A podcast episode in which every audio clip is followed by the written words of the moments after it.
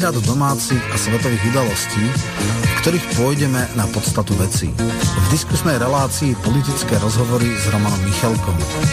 Spolu preberieme, okomentujeme, či zanalizujeme spoločenský vývoj v Čechách, na Slovensku, ale aj vo svete. Otvorene, bez cenzúry, bez falošných pravidel politickej korektnosti, o tých, ktorí nám vládnu, aké sú motívy ich konania. Budeme hovoriť aj o zákulisných politických hrách, ekonomických či oligarchických štruktúrach, o oficiálnych, ale aj diskrétnych elitách.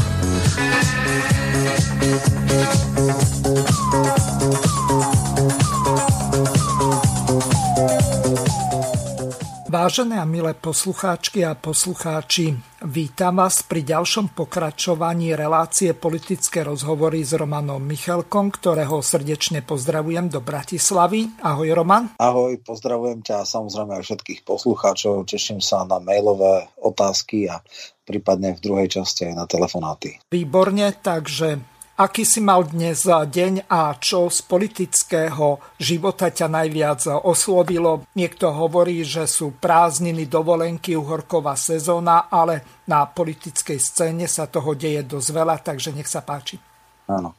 No deň bol taký ako e, všade inde, upršaný teda u mňa, ale samozrejme zaujímavý bol, tak e, asi najtop téma je doznievanie lotériového fiaska, alebo toho, čo sa teda stalo v nedeľu.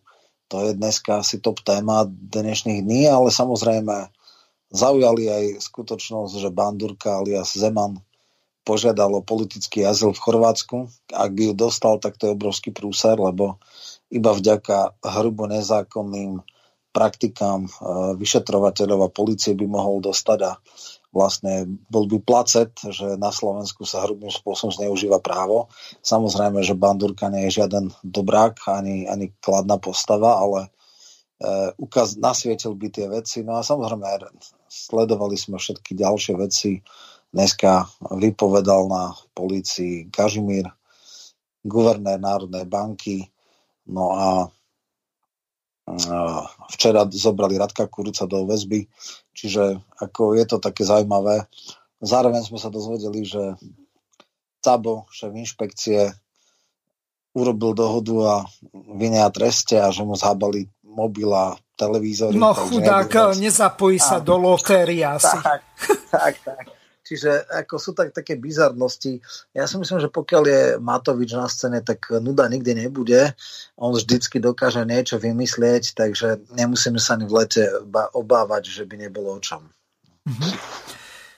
Ja, ja, ja, takže ideme na prvú ukážku. Juraj Draxler sa veľmi rozčuloval ohľadom toho fiaska eh, s tou lotériou v RTVS, kde povedal toto. Vážení priatelia, očkovacia lotéria je tak neuveriteľné fiasko, že by ju RTVS malo jednoducho zrušiť. Verejne vyzývam aj generálneho riaditeľa tejto inštitúcie, aby sa nad touto možnosťou vážne zamyslel. Ide o aktivitu, ktorá je doslova proti ľudskej dôstojnosti. Takisto treba vyšetriť aj na strane RTVS, kto ďalší sa podielal na tom, že táto tzv. súťaž má podmienky, ktoré sú pre veľmi veľkú časť ľudí jednoducho nesplniteľné. Igor Matovič musí z politiky odísť. Je to človek, ktorý patrí do odborných rúk, jednoducho sa musí liečiť. Samozrejme, ani on sám tento krok nespraví, ani jeho poslanci ho k tomu nevyzvú. Pre nich je to milovaný vodca ich sekty, ktorému ospravedlnia hoci čo ale v rámci všeobecnej občianskej neposlušnosti na jeseň budeme okrem iného tlačiť aj na vysokých štátnych úradníkov, aby tomuto človeku konečne odopreli poslušnosť. Slovensko môže byť slušnou krajinou jedine bez Igora Matoviča v akejkoľvek politickej funkcii. No Matovič eh, mal s Rezníkom jedno také televízne vystúpenie, tak eh, skôr ako ti dám slovo, tak si tu prehráme aj to. Dobrý večer. Jednotka RTVS bola v čase vysielania očkovacej lotérie lídrom na televíznom trhu v sledovanosti. Premiéru si zaplo vyše 570 tisíc divákov.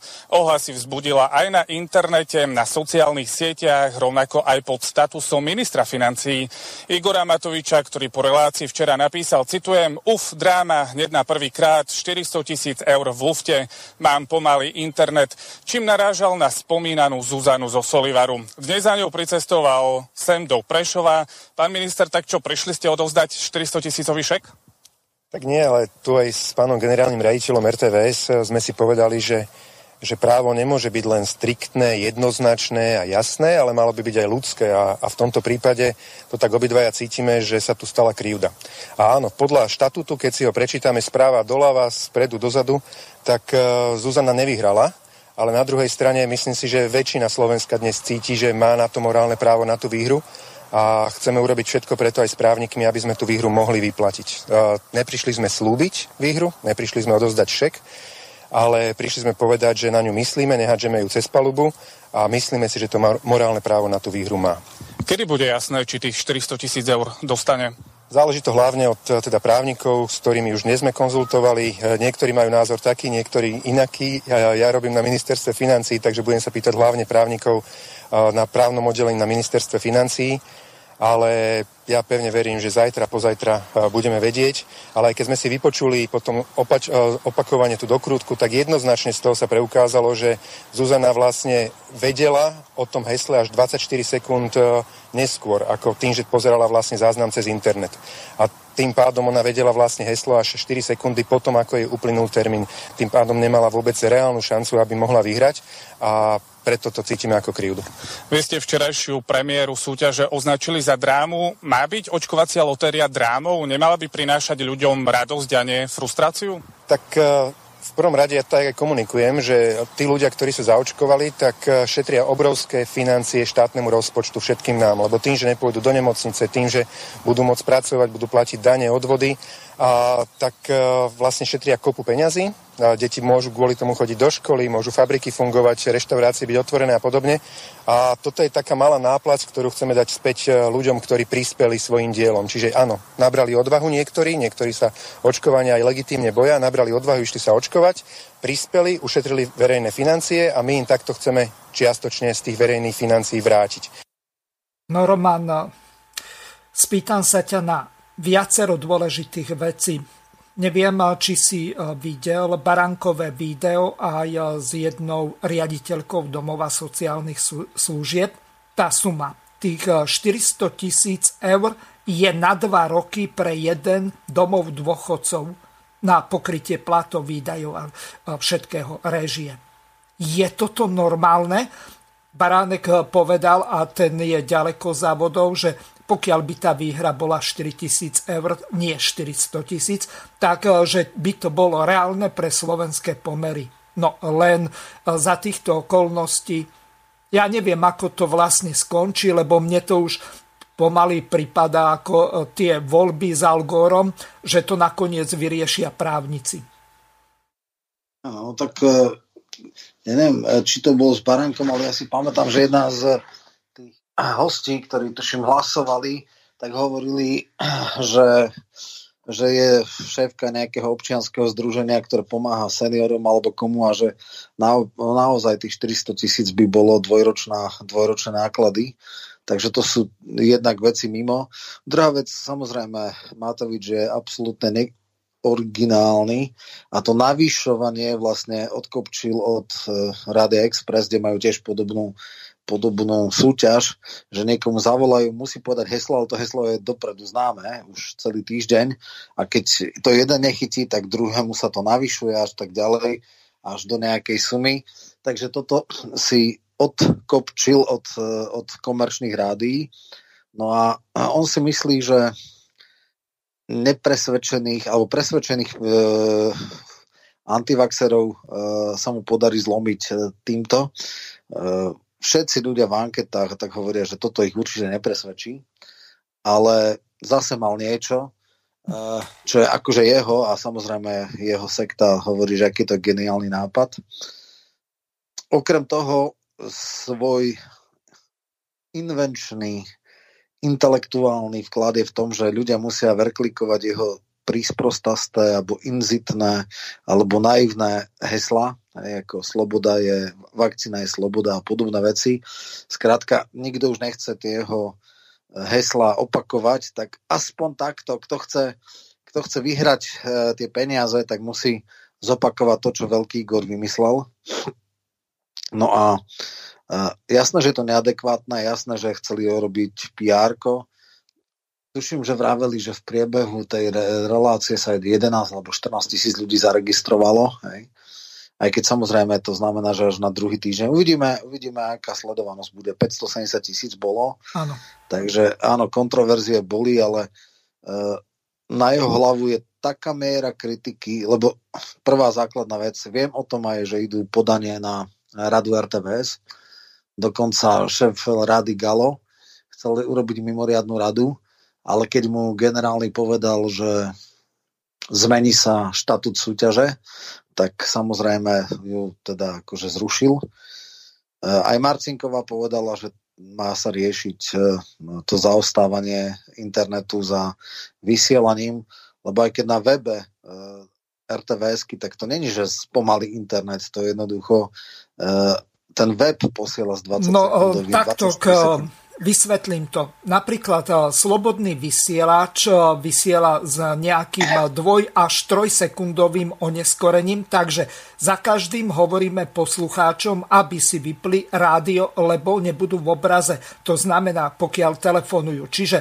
z hľadiska napríklad, ak si zapneme rozhlas, napríklad Slovensko 1 cez internet a normálne terestriálne vysielanie, tak tam je 1,5 sekundové oneskorenie. Čiže v prípade videa tak to môže byť 5, možno až 8 sekundové oneskorenie. Čiže z toho hľadiska tá e, Zuzana z toho Solivaru z Prešova, tak de facto ona bola v limite, lenže Nie, no. E, stanoviť takto idiotsky bez toho, že by hľadeli na to, že značná časť e, slovenskú televíziu pozera, alebo RTVS-ku, e, cez internet, alebo dokonca e, niektorí cez satelit, tam je tiež nejaké oneskorenie oproti terestriálnemu vysielaniu, možno dve sekundy alebo koľko, tak z tohoto hľadiska je to úplne nedomyslená vec. No nie, tam sa konštatovalo, že ten ten posun bol 24 sekúnd. Keď bolo 5-6 sekúnd, tak to ešte dá. Ale to bolo 24 sekúnd a preto napriek tomu, že splnila všetky podmienky, pri tom ono v podstate tá súťaž bola nevykonateľná. Ano. Pre časť ľudí je v podstate uh, nesplniteľné, nesplniteľné podmienky. A to je samozrejme v rozpore s všetkými pravidlami. Takže uvidíme, ako to urobia. Čítal som samozrejme rôzne vyjadrenia právnikov, niektorí hovoria, že by mala šancu uspieť e, s žalobou, že v podstate e, sa dali nesplniteľné podmienky a tým pádom je tá súťaž neregulárna a tak ďalej. Uvidíme, či retroaktívne, ako to teda oni vymyslia, lebo teda dokonca aj taký asociál alebo sociopat, ako je Matovič, si uvedomuje, že toto je ťažký prúser a chce to nejak vyžehliť a, že teda hľadajú, akým spôsobom to urobiť, aby to bolo legálne a zároveň, aby teda bolo dané za dosť spravodlivosti, lebo ona podmienky Zuzana e, Solivarov splnila, ale napriek tomu kvôli technickým obmedzeniam e, vlastne bola ukrátená o, ten, o, ten, e, o tú výhru už aj tie jeho vyjadrenia na Facebooku, že wow, dráma a toto také uštipačno sarkastické. Ľudia sú veľmi, veľmi akože v tomto uh, citliví na takéto vyjadrenia. To znamená, prvá základná vec, bude to stať 25 miliónov. Keď sa Lengvarsky na kampaň zlomok tej časti, tak nedalo sa, lebo najväčší marketer vesmíru to mal odobriť a on sa mu to zdalo, že to nie je tak geniálny nápad, lebo to mhm. nebolo z jeho hlavy. Takže veľmi dlho akože držal to. Cigániková mala tlačovku, hovorila, že keby to dali vakcinačným týmom a tí by nejakým spôsobom a, mali nejaké odborné debaty, prednášky, infolinky, neviem čo, osobným kontaktom s tými ľuďmi, ísť do tohto, že za tie sumy by oveľa boli efektívnejší. Samozrejme vieme aj taký pofiderný údaj, hodnotu, e, teda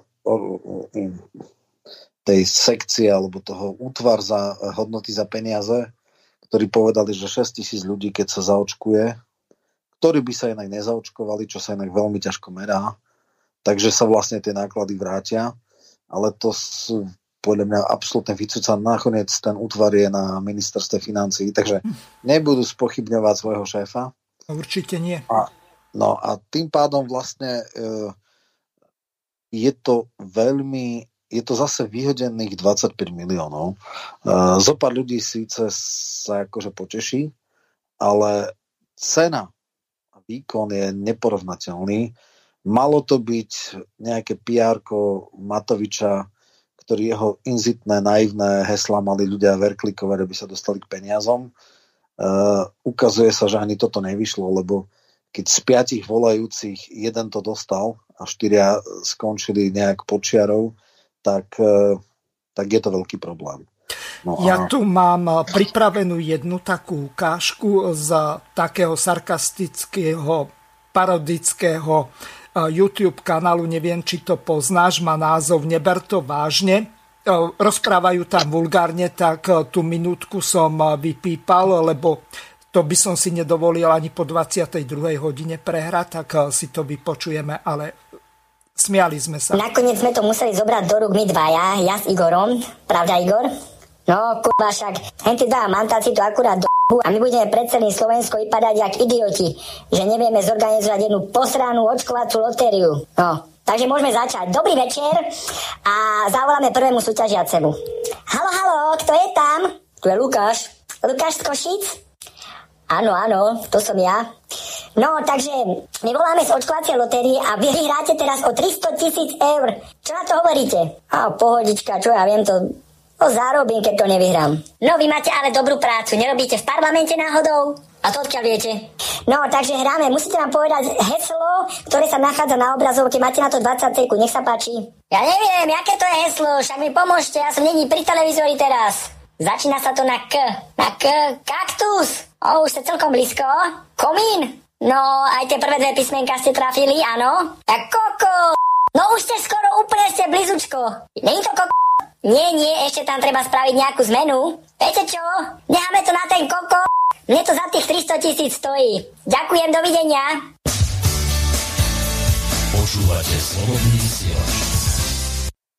Takže e, chyba bola v moderátoroch, ktorí e, skákali tam e, tej súťažiacej do reči a tak ďalej. Takže mal to Igor a Zuzana z Grasalkovičovho moderovať podľa všetkého.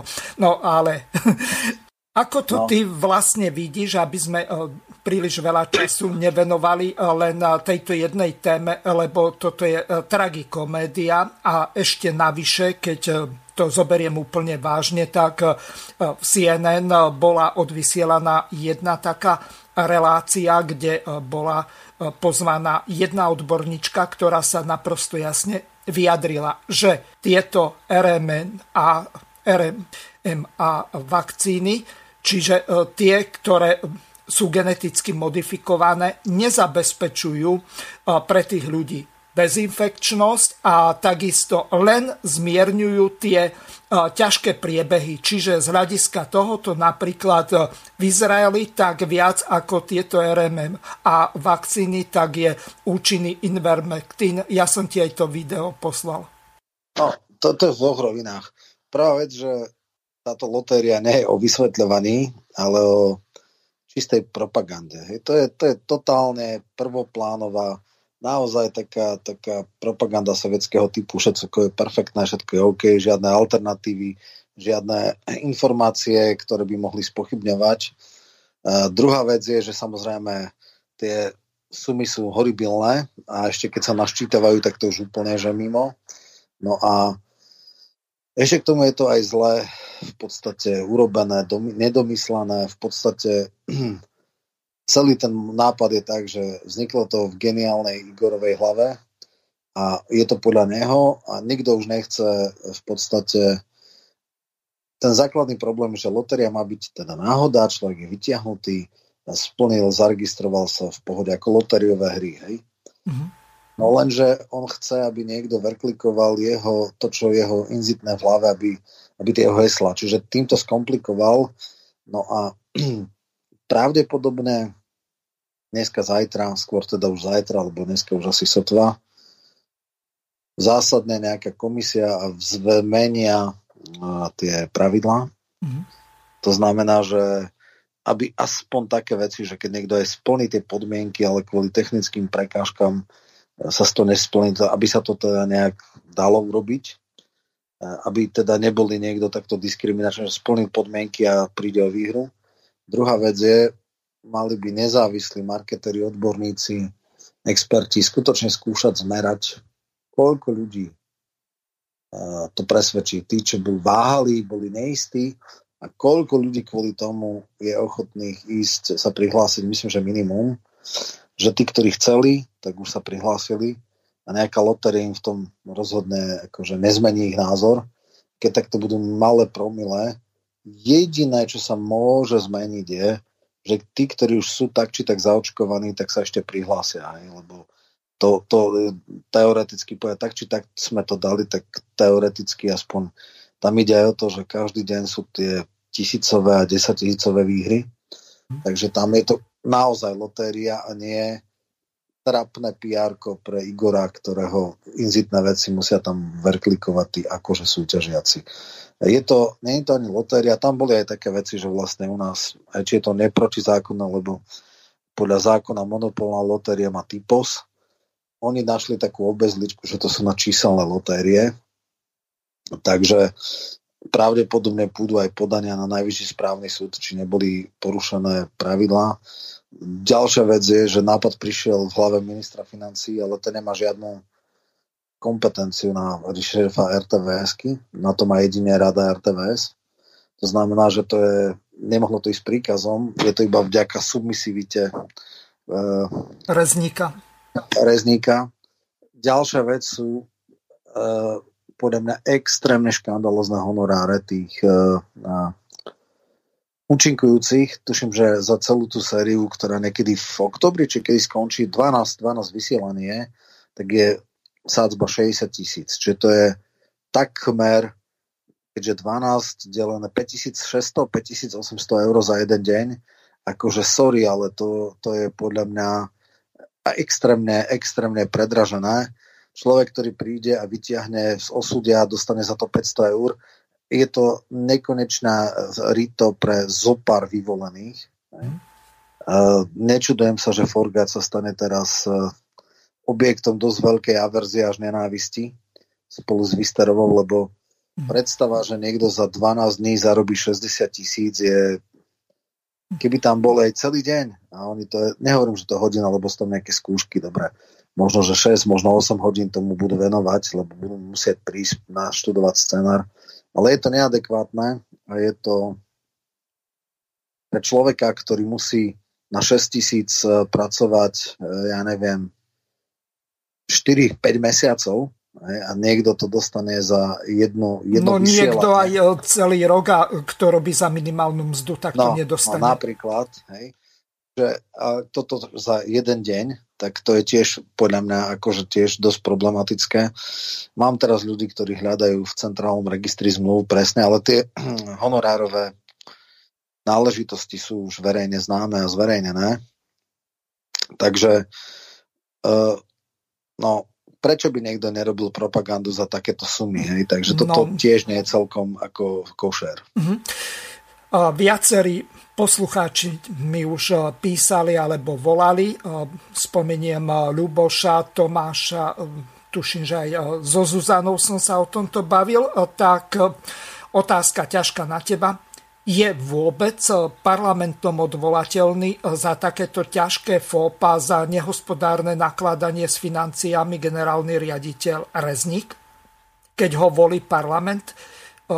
Eh, ja som sa pýtal aj poslancov na toto, nevedeli sa vyjadriť, ale bude ma zaujímať tvoj názor. Keď volia ho, či by ho mohli aj odvolať? Áno, v zásade áno, ale na návrh rady RTVS, ktorá ale má také zloženie, ako má. E, samozrejme, dá sa aj zmeniť zákon. Viem, že keď e, chcel Krajcer odpáliť Nižianského z televízie, tak urobili, že spojili televíziu a rozhlas a mhm. tým pádom automaticky z dvoch riaditeľov sa stal jeden. A viem, že istý čas, keď sa dostal do teda Zemkova, keď bola generálna oboch, Aha. tak rozmýšľali, že znova to rozpoja. A v tom prípade by samozrejme funkcia zanikala, hľadali by sa noví, čiže aby to nebolo také do neba volajúce, aby nemohol, lebo tam sú nejaké stanovené kritériá, že áno, keby rada prišla, on by sa mohol súdiť, mohli by byť nejaké uh, konsekvencie z toho, tak v tom prípade jednoducho je to možné. Ale uh, čisté by to bolo len zmenou zákona, čo nie je také jednoduché. Navyše oni nemajú uh, zatiaľ ani kádra, ktorý by to nejak zobral. A navyše uh, RTVS, alebo teda Reznik je vinný hlavne tým, že je submisívny, že je servilný, že je vriteles, hovoríme si to ako chceme. A presne je tam, kde je, kvôli takémuto charakteru. Tak, tak. Ale tá idea, ten nápad je samozrejme z hlavy Matoviča. Práve teraz nejakí ľudia, ktorí sú z potrebiteľských e, združení, pripravujú podnet a chcú nejakým spôsobom toto pozrieť si v centrálnom registru zmluv, pozrieť si, či bolo verejné obstarávanie, ak to robí externý dodávateľ, mm-hmm. že či teda tá suma, ktorá je, bola tá najnižšia, ktorú dali na základe Hej, či zadania. bola vysúťažená Hej. na základe nejakého Presne výberového tak, konania. Lebo mne sa zdá, že 60 tisíc e, honorár e, na 12 e, vysielaní pre moderátorov, čiže spolu 120 tisíc, lebo sú dvaja, že to jednoducho by vedeli aj lacnejší. No, my dvaja by sme to zobrali za 6 tisíc. Dobre. Sranda. Ja by som zobral 6 tisíc aj za 12, nie za jednu. No veď ja myslím tak za no, celé. No, no. No, no, no, skrátka, skrátka, veľmi veľa vecí tam smrdí.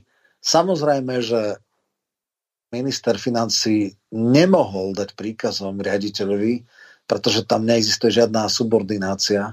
Jednoducho rezník nie je v nejakom zmysle podriadený ministrovi, ale samozrejme v rámci predklonov uh, urobil, čo mu na očiach vidí.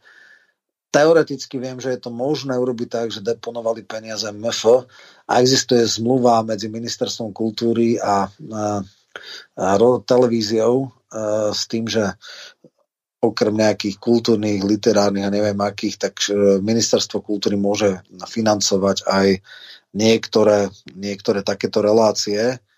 Minulé, v minulom období sa pamätám, že producentská firma, ktorá robila ešte s Vacvalovou a s e, Andrášim aj Mudry chyby, tak e, mala zmluvu na 1,5 milióna eur a vydávali to na vzdelávaciu reláciu čo je tiež akože absolútne neslýchané. A, ale toto bude niečo podobné, ak 60 tisíc je honorár za 12 pre jedného moderátora, tak som zvedavý, aká je celková suma. Mm-hmm. No a k tým 25 miliónov, čiže toto veľmi smrdí, ako je to výzva aj pre opozíciu, aj pre investigatívcov, ktorí samozrejme to nebudú riešiť, lebo vieme, že mainstream médiá dostali 9 miliónov na podporu očkovania, teda na propagáciu, takže potom to nepôjdu, ale však to je práve výzva pre uh, možno alternatívne médiá, aby sa pozreli na zúbky týmto aj finančným pozadie tejto, tejto lotérie. Uh, ja som práve dneska pripomienkoval list otvorený, ktorý je generálnemu riaditeľovi a tam sa pýtajú aj na základe 211 verejného prístupu k, verej, k informáciám. Do 8 dní tuším musia dostať odpoveď. Áno. A tam kladieme celú sériu otázok, tak sám som zvedavý. Plus to ide na radu, plus to ide všade možné na výbor pre kultúru a média, poslancom a tak ďalej a tak ďalej. Čiže e, z toho ešte môže byť veľký, veľký škandál. Mm-hmm. No zrejme veľký škandál má v Kalisku a takisto v Poltári premiér Heger, ktorého na obidvoch miestach vypískali, tak aspoň jednu z Poltára si vypočujeme takú zvukovú ukážku, ako toto bude.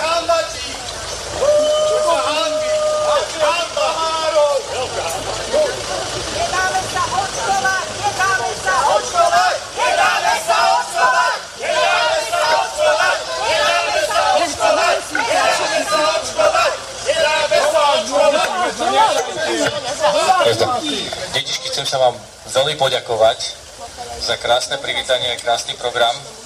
Ste si to krásne nacvičili a naozaj vy ste naša budúcnosť. A ja sa, ja sa veľmi teším. Ak dovolíte, prihovorím sa všetkým občanom tohto mesta. A pozrite, ja som prišiel preto, pretože sa nebojím pozrieť problémom do očí. A problémy chceme riešiť pre všetkých občanov Slovenskej republiky, aby sme sa tu mohli mať lepšie.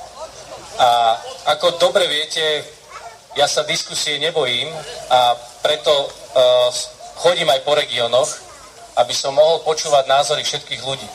Slovensko som cestoval nie krát, čiže aj tu v meste Poltári som bol viackrát, a aj naposledy v roku 2006. Takže uh, ešte som nebol politik, ešte som nebol politik, ale som rád a ďakujem pani primátorke za privítanie, za to, že som mohol zavítať aj do vášho kraja. Takže uh, v každom prípade ma veľmi teší, že som vás mohol všetkých stretnúť, ktorí ste tu. Aj tí, ktorí možno oceňujete kroky tejto vlády, ale aj tí, ktorí neoceňujete kroky tejto vlády. No isto nie, isto nie. Ja len verím, že budeme mať príležitosť na to, aby sme mohli každého občana Banda za predancov. Že to myslíme do Slovenskom Kde je referendum? Kde je referendum? Kde je referendum? Dámy a páni, ja Čo dámy a páni? počujem vaše, počujem vaše otázky. Áno, počúvaj. A ako som povedal, ja sa problémov nebojím, Nebojíš. bojím sa aj diskusie. Som rád, že ste ma prišli sem na, na námestie privítať. Áno, ale nie v dobrom. Viem v tomto momente určite povedať, Ale nie budeme mať ďalší program, že urobíme všetko preto, aby sa na Slovensku každý občan, každý občan Slovenskej republiky. Áno, cítime to. Nerozdelujte! Nerozdelujte nás! Vás hanba, hanba, hanba, hanba, hanba, hanba, hanba, hanba, hanba. Aby chodili ľudia s paskami. Hambi. Boli paskami ľudia. Žlté pasky ste im navlekli na ruky. Jak Židom, porakedy. Židom. To je čo? Toto je vojna. Dobre povedali, že to je vojna. Čo sa vyšíte od tých ostatných, čo tu boli? Ničo. Ráznej reči, ráznej skruby. 15 ľudí robí revolúciu. 15 Pán premiér, ale som presvedčená, že sa nám podarí nejakým spôsobom sem dotiahnuť investora a tí ľudia, ktorí možno vonku kričia kvôli očkovaniu, v skutočnosti nemajú prácu. Že sú to ľudia, ktorým, ktorým chýba práca, poväčšine sú dlhodobo nezamestnaní, sú doma a aj týmto spôsobom sa stáva, že dávajú najavo to, čo sa im v meste nepáči. Takže ja verím, že sa nám nejakým spôsobom podarí sem pritiahnuť do priemyselného parku strategického investora a podarí sa nám zvýšiť zamestnanosť Polkára. Čo hovoríš na túto demagógiu Brisudovej, ktorá je e, primátorka. Na v závere sme ju počuli a nakoniec bola zvolená ako 53. posledná poslankyňa Olano, čiže ona je aj e, poslankyňou Národnej rady. E, Čiže ja nechcem o rektálnom alpinizme voči Matovičovi a Hegerovi hovoriť, ale tá žena buď nevie, že na tom mieste nemá čo robiť, alebo sa vôbec e, neorientuje. Ako môže niekto splietať e, nezamestnanosť, frustráciu e, z toho, čo sa deje s nejakým očkovaním, veď toto sú diametrálne odlišné dve veci. Tak ale Heger je typicky tým, že nehovorí nikdy k veci. Na priamu otázku vykrúca sa e, tie sliské reči, že si nacvičili a že on rád sa rozpráva s kdekým. Je to e, ako No takto, druhá som, Roman, to je, je to smiešné. No. Pre tých, eh, ktorí to nepočuli, tak eh, mne to pri, pripomínalo, ako bola kedy za socializmu, že prišli pionieri eh, pozdraviť nejakého generálneho tajomníka, predsedu strany alebo eh, nejakého ministra, ktorý eh, navštívil nejaký kraj, mesto a tak ďalej. Takže tam deti mali nejaký program, tak k tomu sa vyjadroval. To bolo ešte predtým, lenže ja nemôžem tu mať 10-minútové ukážky, takže tak. No nie, akože e, to nebolo nič milé, ani príjemné, žiadne veršiky, jednoducho dávali mu jasne najavo, že je nevítaný a čo si oni myslia. Dokonca teraz bol veľký rozhovor s Šimečkom, e, ktorý žije nejaké tri mesiace na Muráni, čo nedaleko relatívne. A tam hovorí, že nechápe, ako strašne ľudia nenávidia Igora, že síce si za to môže sám, ale že ani Fica, ani Mečiara tak neznášali ako jeho a za taký krátky čas. To znamená, že, že naozaj mm, minimálne mimo Bratislavy a mimo niektorých tých centier uh, veľmi prudko stráca uh, popularitu. Je najnepopulárnejší zo všetkých má menšiu dôveryhodnosť ako Kotleba, ktorý bol vždycky na vrchole nepopularity a kontroverznosti. Takže toto sa mu fakt podarilo. No a ja len teda verím a dúfam, že to dotiahne až pod 5%. No a čo sa týka tohto, no tak Brisudova je servilná, ako čiste, myslím si, že v mentálnom, mentálnej šablóne Oľana ako úplne presné, majú tam síce zo pár nejakých výnimiek, krošlak a tak, je menej arogantná ako Pročko, možno aj menej hlúpa, lebo viac to už ani nie je možné. Tam, tam jednoducho o prvenstvo v hlúposti e, súťaží tabak s Pročkom, to, to sú v tom neprekonateľní. Tí ostatní sú len oportunisti. Arpi Šoltés je človek, ktorého nemám moc v láske, ale geniálne vystihol uh, jak voličov, tak kandidátov z Olano, že to sú bezcharakterní oportunisti, narcisi, ktorí sú schopní sa spojiť s kýmkoľvek a, a teda tak. A teraz si už aj stýpe popol na hlavu, že ten jeho extrémna politická agitka svinia, že mu pomohla, lebo a pred projekciou filmov dával si reklamu a on mal byť akože ten bojovník, ktorý vymetie tie veci. Aha. No takže nevdojak pomohol uh, tomuto, ale tak možno, že Slováci potrebujú si prejsť týmto peklom, aby pochopili a druhýkrát aby boli zodpovednejší pri voľbách. Je fajn, že dostáva zrkadlo aj, aj teda um, Eger. Predstava, tak ako Boris, že za pár bytov mu jeho zlyhania a podvody uh, sa vyžehlia. To isté si myslela vaša primátorka, že za nejaký neviem, priemyselný park, uh, tieto zlyhania, že, že ľudia ako nejakým spôsobom to oželia, no neoželia. Je to úplne trapné. Niekedy žasnem, že títo politici, politici nemajú nejaký základný feeling, základný cit pre to, že čo je podstatné, čo nie je podstatné. A že keď niečo niekto fatálne zlahe zlyhá v zásadných veciach, tak zo pár pracovných miest to nezachráni, bohužiaľ. No ale tak však verím, že o rok v komunálkach pochopí, že uh, že asi spôsobom, skončila. Tak, tak, tak, presne tak. Dobre. Nahral si mi na smeč, teraz sa dostaneme k Budajovi, Podhajskej a súdruhovi Kolárovi, čo sa vlastne tam deje. Budaj hovorí o tom, že v Podhajská je zatvorená z toho dôvodu, že je tam radioaktívna slaná voda. A nechcem to komentovať a prirovnávať to k letovisku napríklad v Izraeli mŕtve more, ktoré má takú slanosť, že ťa voda udrží nad hladinou.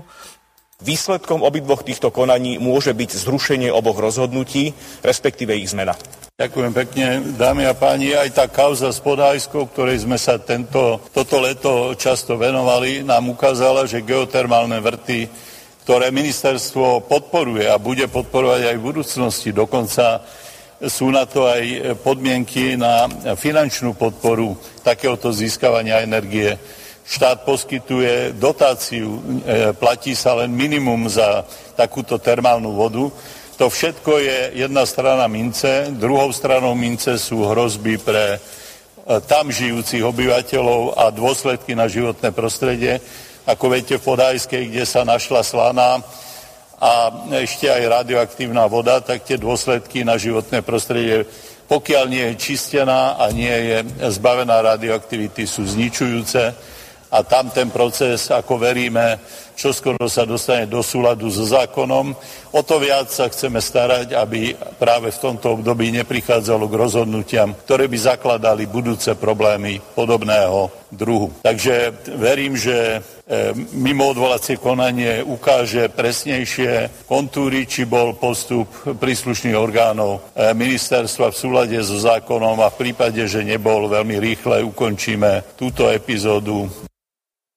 Takže toľko kotolník e, minister bez titulu Budaj, ktorý je ikonou možno revolúcie spred 32 rokov, ale on v politike a na takomto poste nemá čo robiť. Roman, ako sa ty vlastne na toto díváš? Nejde tu náhodou o to, čo nám píšu, volajú alebo pripomínajú naši poslucháči, čo čítame na sociálnych sieťach, že toto je jasne stanovený zámer, tak, aby e, sa skrátka nechali skrachovať e, tie kúpele, alebo tie, to letovisko, ak to môžem tak nazvať, a aby e, pre nejakého papaláša, o ktorom sa otvorene hovorí, sa to stalo nejakým popri e, nejakom snowparku aj e, nejaký ďalší vodný park, či ako by som to nazval. No. Jasné. No, prvá základná vec. Dlhé, dlhé roky a desaťročia Podhajska fungovala Eh, ľudia sa chodili rekrávať, nikomu ne, ne, nič nevadilo. Teraz sa prišlo, že údajne nejaká radioaktívna. No, každý človek, ktorý sa tomu troška venuje, tak vie, že väčšina e, termálnych vôd má istú mieru prirodzenej radioaktivity, ktorá je v istom z malých množstvách dokonca liečivá. Každý vie, že Jachimov, okrem toho povestného, negatívnej tej konotácie, že Jachimovské peklo a ťažba úranu, respektíve smolinca a tak ďalej, sú aj veľmi vyhľadávané kúpele, kde práve tá mierna radioaktivita vody termálnej, ktorá tam je, umožňuje vlastne liečbu niektorých pohybových chorôb a tak ďalej a tak ďalej. Čiže to, že je tam mierna radioaktívna voda, to je akože známa vec. Tam ide o to, aké sú tie hodnoty. Je podľa mňa absolútne vylúčené, aby to bolo nejak zdraví škodlivé alebo tak. Neviem o tom, že by v Podhajskej bolo nejaký výrazné zvýšený výskyt nejakých onkologických ochorení alebo niečo naopak. To znamená, niekto niekomu vadí a podľa mňa je to veľmi špinavá hra v pozadí s cieľom uh, vyhľadovať uh, Podhajsku pokiaľ viem, tak podhajské teraz fungujú len tie normálne studené bazény, nie tie termálne, čo samozrejme uh, radikálne znižuje uh, efektívnosť a ekonomiku týchto, týchto, uh, tohto centra. To znamená, rok, dva sa to bude ťahať. Pravdepodobne potom uh, sa dostane do ťažkých strát celý areál no a v konkurze to niekto získa, niekto dopredu vyhraný za zlomok ceny. Či to bude už spomínatý BK, to neviem. Ja len viem, čo mi písali ľudia v eh, komentároch pod mojimi videami a že, že vraj údajne si to už bol po, pozrieť, obhliadnúť a samozrejme ako človek, ktorý podniká v cestovnom ruchu. Hej, na Donovaloch. K Donovalom by mohlo byť ešte aj také, aby mal celý rok, že v zime mu budú rýžovať v Donovali, v lete Podhajska. Bude tam mať to... akvapark pre seba ďalší a možno, že to poskupuje vrátanie Sliaču a neviem kde. Tak, tak. Samozrejme, toto sú špekulácie, toto nemôžeme tvrdiť, to len hovoria ľudia, že vraj ho tam videli, že vraj si to obzeral. No tak samozrejme, Eh, ak to urobil, urobil to veľmi uh, hlúpo, hlúpo. Lebo, uh, lebo okamžite nafokusoval pozornosť, či má alebo nemá. Ale vieme, že Boris je extrémny politický biznismen a vieme, že za miliardu pre developerov obetoval v podstate ľudí, rozdel, kastovanie ľudí na očkovaných, neočkovaných. Dokonca aj ten prísľub, že antigény budú zadarmo padol a dneska v 68 nemocniciach sa testuje za 5 eur a ostatné komerčné testovacie sú za 10, 15 a viac eur. Takže, takže vlastne ten model dokopať ľudí ekonomicky, aby sa dali očkovať, je úplne jasný, nezastal sa nikoho. Uh, už vieme, že neviem, v Košiciach v niektorých oblastiach sú oranžové zóny, kde ľudia musia mať buď test, alebo prekonanie, alebo očkovanie. Čiže, čiže už, už to začína a vlastne budú robiť neustály natlak. Podľa mňa toto má oveľa väčší tlak na ľudí ako nejaká lotéria, že ak budú obmedzovaní a každých 48 hodín budú musieť mať test a pôjde rodinka a aj pri tom regulovanom testovaní 5 eur za, za test 20 eur rodinka, každých 48 hodín, no tak ďakujem pekne. Po troch, štyroch týždňov, po mesiaci, dvoch, jednoducho mnohí ľudia ekonomicky to nezvládnu a nechajú sa zaočkovať. Takže žiadna alternatíva nebude, ako si mysleli. Ale dokupujú ekonomicky ľudí, aby robili tí, čo nechcú. No a ďalšia vec je podstatná. Uh, veľmi to smrdí. Ja samozrejme nevidím do týchto vecí, ale, ale je to pre mňa plné falošnosti. Uh, zrejme Budaj je motivovaný niekým, aby v podstate uh, toto centrum uh, turistické zlikvidoval mm-hmm. likvidoval, dostal do konkurzu a potom za pár drobných, eh, aby to dostal ten správny, ten správny nadobúdateľ. Na tej istej tlačovke ma rozčulila ešte jedna vec. Uvediem to do nejakého kontextu. My, eh, ktorí sme ekologickí aktivisti, ale nie ekofašisti, sme sa snažili presadiť, aby sa separoval odpad a nakoniec to skončí takým spôsobom, že keď sa nám už podarilo, že tie plastové obaly sa dávajú do tých eh, žltých kúka nádob, ktoré dostávali občania za peniaze z eurofondov, de facto z našich daní, prepraté cez Brusel, tak eh, to nakoniec skončí tak, že keby e, sa to spracovalo ako nejaká druhotná surovina, ale ono sa to rovno páli.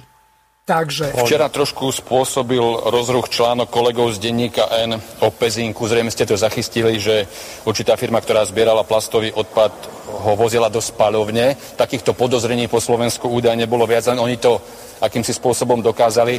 Aké máte o tom aktuálne informácie a čo sa s tým dá robiť v takom širšom kontexte? My sme reagovali na zlú separáciu e, zavedením poplatkov. Ako viete, u nás platí tzv. rozšírená zodpovednosť výrobcov odpadov. O plastoch táto rozšírená zodpovednosť jednoznačne platí. E, v prípade plastov tí výrobcovia financujú ich, ich spracovanie a ich e, buď uloženie alebo technické nové využitie Práve tieto prostriedky ale boli veľmi nízke v minulosti a to spôsobilo, že sa často ukladali na zmesové skládky, ktoré boli výrazne lacnejšie. Teraz, e, keď hovoríte, došlo k tzv. energetickému zhodnoteniu, ako tomu často tieto organizácie hovoria, tak celý proces preskúmame to, čo denník N skúmal z ich pohľadu, budeme skúmať z pohľadu zákonov. No, keď si sa zmienil, že tu niečo smrdí, tak eh, tým som nemyslel len tie plasty eh, z tých spalovní. Aký je toto vlastne eh, zmysel? Moja predstava bola taká a dokonca u nás za obcov, dokonca tuším, že je to už v katastrálnom území mesta Poltar, tak je zberný dvor vytvorený. Čiže z tohoto hľadiska tá všetká snaha aby e, sa to triedilo, aby e, sa to balilo, aby sa to posielalo na druhotné spracovanie, tak e, to teraz rovno môžu naložiť tí smetiari a rovno odviezť do tej spalovne, ktorú nám vďaka aktivistom a aj slobodnému vysielaču a starostom okolitých dedín sa nepodarilo tým bratislavčanom presadiť. Takže ja z tohoto mám veľmi zlý pocit, eh, pretože ak sa cené druhotné súroviny, ktoré sú použiteľné na rôzne účely a ešte navyše tieto plastové fľaše a čokoľvek iné tie obaly, tak eh, sú z neobnoviteľných súrovín, čiže eh, z ropy vyrábané, tak kde vlastne skončíme? No jasné, tako, takáto separácia je úplný výsmech.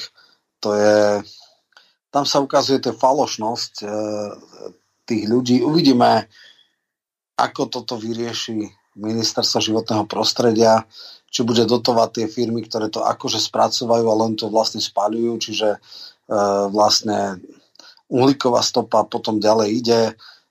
Mm, neviem, no je to na výsmech, akože tam je fatálne zlyhanie aj ministerstva, jeho orgánov a podobne, tak e, čo k tomu dodať? No, tak patrí to k tejto vláde.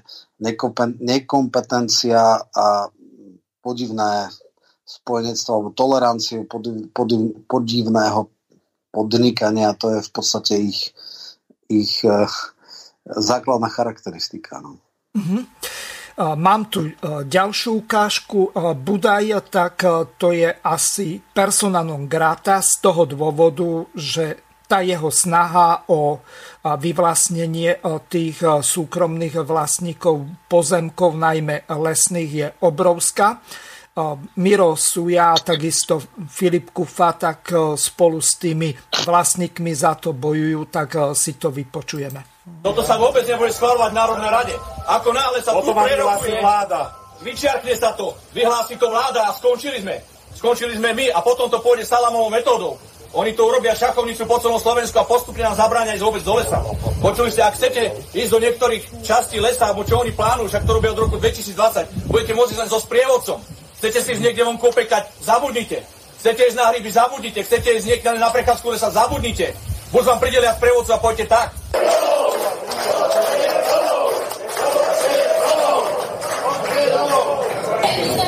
Zastupiteľstvo v mene, nás vyzva vlastníci dotknutých pozemkov aj nájomcovia. Poprosím vás, ja vám odovzdám toto stanovisko o nesúhlasnom prerokovaní alebo teda nesúhlasíme s transformáciou územia do Európskeho významu. Poprosím vás len toto stanovisko prebrať. Výborné. A tie biotopy by tu bez nás nikdy neboli, keby sme to nekosili a nespásali. A Oni sa to pozrieť, ako to vyzerá, presne tak. My vieme, ako máme hospodáriť. Nikto nemusí učiť. Kotolník ide učiť, čo majú robiť. Nie, no, práve, že ak by chcel niekto vedieť vlastne o tejto téme viac. Prepáčte, otvárate ho alebo nie, berete tu na zodpovednosť. Otvorili ste tú debatu alebo nie. Skúsme to ako zákon prikazuje a vyhláška. A ostane polovica ľudí z týchto, tak Dobre, teraz sa tak ja ako chcete pokračovať.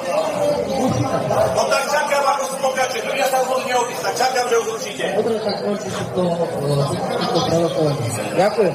A možno, príďte s Budajom, keď sa tu ukáže, vyšlapajú.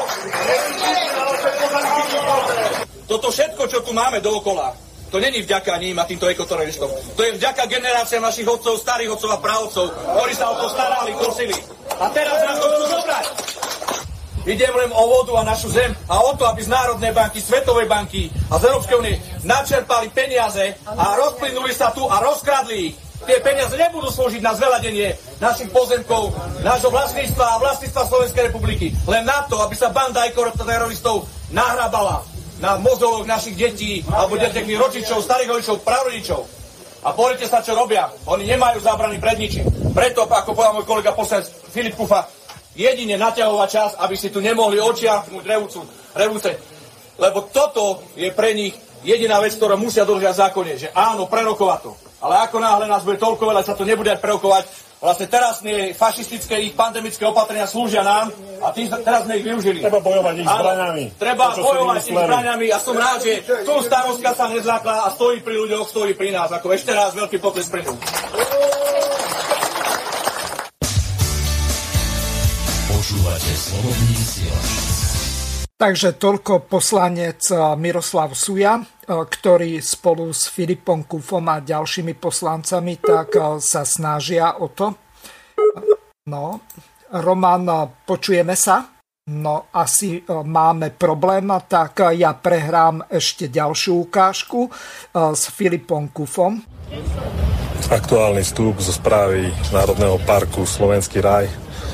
Práve ma štátny tajomník Smatana natvrdo nechcel pustiť na diskusiu, povedal, že tam není priestor na účasť poslancov, že sú pozvaní len vyz, uh, vybraní koaliční poslanci. Pýtam sa, je to verejná diskusia, či není? Povedal teraz zrazu, že to není verejná diskusia, že sa pýtam, že odkedy? že údajne od začiatku sú to neverejné diskusie. To sú klamári až to dudní proste na všetky strany to e, komentujú, akí sú otvorení, akí sú transparentní, so všetkými dotknutými komunikujú. Ja ako poslanec Národnej rády opozičný som sa prihlásil na účasť e, k všetkým deviatim národným parkom. Dobre viete, že som bol v Nízkych Tatrach aj Veľkej Fatre na tých diskusiách ako prisediaci, sedel som v podstate ticho, pozoroval som ten proces, ako deje, ako sa beží v Nízkych Tatrach, som tam už musel, zhruba 2-3 minúty som tam mal vstup, kde som im povedal svoje, že klamu a zavadzajú pri určitých veciach. Jednoducho to chlapci neznesli. Štátny tajomník ma natvrdo, natvrdo ma vyhodil, ako zase není taký chlap, že by som sa dal, ale zase nebudeme si tam nejako merať sily teraz, že či ma vyhodí, či si štátny tajomník dovolí vyhodiť vyhodiť poslanca alebo nie. Vošiel som tam na tú diskusiu a všetkým som im povedal, momentálne sú tam zastupcovia štátneho podniku Lesy SR. Pred všetkými som tam povedal aj pred eh, ministerstvom podospodárstva a rozvoja vidieka, je tam tiež zastupca, jednoducho, čo to má znamenať, že ma nechcú pustiť, tak mi tam znova zopakoval, že je to neverejná diskusia. Spýtal som sa odkedy. Povedal, že údajne, že od začiatku, že tam nemá miesto, že nie som pozvaný. Títo chlapi pozerali, že čo sa deje a vrajím, chlapi, toto je presne to, o čom som od samého začiatku informoval. Deje sa tu za zatvorenými dverami, nikto nemá vystúpiť, čo sa tam deje. Jednoducho rokujú o nás bez nás. A títo drzí štátni tajomníci dvaja majú toľko drzostí, že vás nepustia ani ako poslanca. Priamo som im tam pre všetkými povedal, Zajtra je Muránska planina, pozajtra sú Poloníny a v piatok sú Vysoké Tatry. Hovorím, v každom jednom národnom parku budem tam a keďže ma nechcú pustiť dnu, viem, že idú protestovať ľudia a budem na tých protestoch vonku s nimi na ulici medzi nespokojnými, neštátnymi vlastníkmi. Počúvate slobodný vysielač. Takže toto je eh, Budajov ekoterorizmus, eh, niečo strašné. Ako sa ty vlastne na toto, čo sa deje, že dokonca poslancov vyhádzajú e, z verejného e, stretnutia, prerokovania nejakých e, vecí. Toto sa tu ešte nedialo, hádam ani No nie, to je nepríčetná alebo... arogancia. To je, ja, ja nemám slov na to. Toto, čo si táto partia dovoluje, to, to jednoducho nikdy nebolo žasnem, že otázka je teda tí akože odobrení e, členovia, alebo teda, že neprotestovali. E, po tom incidente som samozrejme počul, treba možno aj povedať, že čo je vlastne e, príčinou. Tam ide o to, že samozrejme je tu pokus urobiť bez náhrady, lebo keď má niekto vlastníctvo nejakých pozemkov, tak pokiaľ je tam bezzasahové pásmo, mal by mu štát kompenzovať to, že nemôže využívať uh, tie, tie uh, pozemky, ktoré sú v jeho vlastníctve. Nehovoriac o tom, že Muránska planina a podobné, tam samozrejme bola aj nejaká obmedzená činnosť uh, ekonomická, pásli sa tam kone a ako sa tam hovorilo, kosilo sa tam no. a tak ďalej. To nemá, nemá byť bezzásahové. No a nehovoriac o tom, že tam samozrejme budú ekonomické dopady, tam kvanta ľudí v štátnych lesoch robilo a podobné.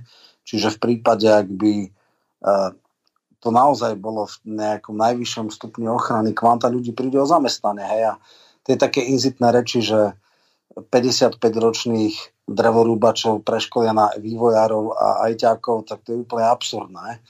To znamená, minimálne v Múrani, čo som to sledoval, tí ľudia boli extrémne frustrovaní a naštvaní, že prídu tam nejakí chytrolíni z Bratislavy, začnú im tam hovoriť, ako tam treba mm, toto a tamto a, a ako treba chrániť prírodu. No, je to neskutočné. Mimochodom, Smatana, ten známy, nechvalne známy štátny tajomník, podržtaška Eštebaka Budaja. Budaja, jeho dlhoročný asistent, teda štátny tajomník, tak nikdy neštudoval uh, ani ekológiu a nič podobné. On je uh, dejepisar, čiže má históriu je, vyštudovanú ako tak, my dvaja. Totálne nekompetentný, ale samozrejme nekompetentnosť, by som povedal, nie je ani, že na závadu, to je skôr podmienkov, aby niekto mohol v tejto vláde byť. Aj teraz uh, znova odhalil uh, poslanec Puci, ďalší nominant 95-ka, uh, Oľano zase je úplne nekompetentný cukrár, bude v nejakom nominant na ministerstve poľnohospodárstva, no úplne že ehm, strašné. Tam sa jedná o UKSUP, čiže ten ústredný skúšobný ústav poľnohospodársky. Áno, takže človek z tých klincov si urobí tým lepšie. Len dúfajme, že občianský odpor spôsobí to, že, že im to nevíde, že to nakoniec nepresadia. No. no, už e, opäť e, vysielame, na chvíľu sme mali e, krátky výpadok, už som to medzi tým riešil, písala poslucháčka Zuzana, tak dúfam, že je to opäť v poriadku. Mm. Tak my sa posunieme trošku ďalej. Ja ešte pripomeniem našim poslucháčom, že od teraz, alebo respektíve od 18.30 je zapnuté telefónne číslo plus 421 910 473 440. Takže vážení poslucháči, pokiaľ máte nejaké otázky, tak môžete aj telefonicky alebo cez aplikácie WhatsApp, potom Viber, Signal, Telegram zavolať. Tak teraz prejdeme na ďalšiu tému bez ohľadu na to, že aký e, názor máme na Andreja Danka a na rozklad sns pod jeho vedením, tak e, mal celkom dobré video, kde povedal toto. Milí priatelia, takže paráda. Kolár Korčok tvrdia, že bereme len 10 migrantov z Afganistanu. To už nepovedia, že k tomu treba prirátať aj rodinných príslušníkov. Takže Slovákov to bude stáť niekoľko miliónov eur. A ešte len začali, pretože ak sa vlna migrácie pohne z Afganistanu a bude to horšie ako v islamskom štáte, tak som zvedavý, čo s nimi budú robiť. Presne o to išlo, rozbiť V4 a začať rozdeľovať migrantov do východných štátov. Spomente si na tie slova Kolára, ako on bude bojovať proti migrantom, no už to vidím. Práve dnes začali s tým, že tu budú postupne povinné kvóty. Postupne nám tu budú pribúdať, postupne to tu budú osídlovať a presne to sme bránili, aby sa takéto veci nediali počas roku 2016 až 2020. Som presvedčený, že veci vidíte inak, ale žiaľ, títo ľudia si robia čo chcú, pretože majú mandát. Vyzývame Korčoka a Kolára, aby zverejnili celkový počet osôb, vrátanie nákladov, koľko to bude Slovenskú republiku stať. Som presvedčený, že by sa o tých ľudí mali starať tí, ktorí to v Afganistane pohnojili.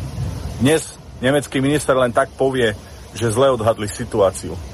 Keď ste zle odhadli situáciu, páni na západe, tak sa o tých ľudí starajte vy.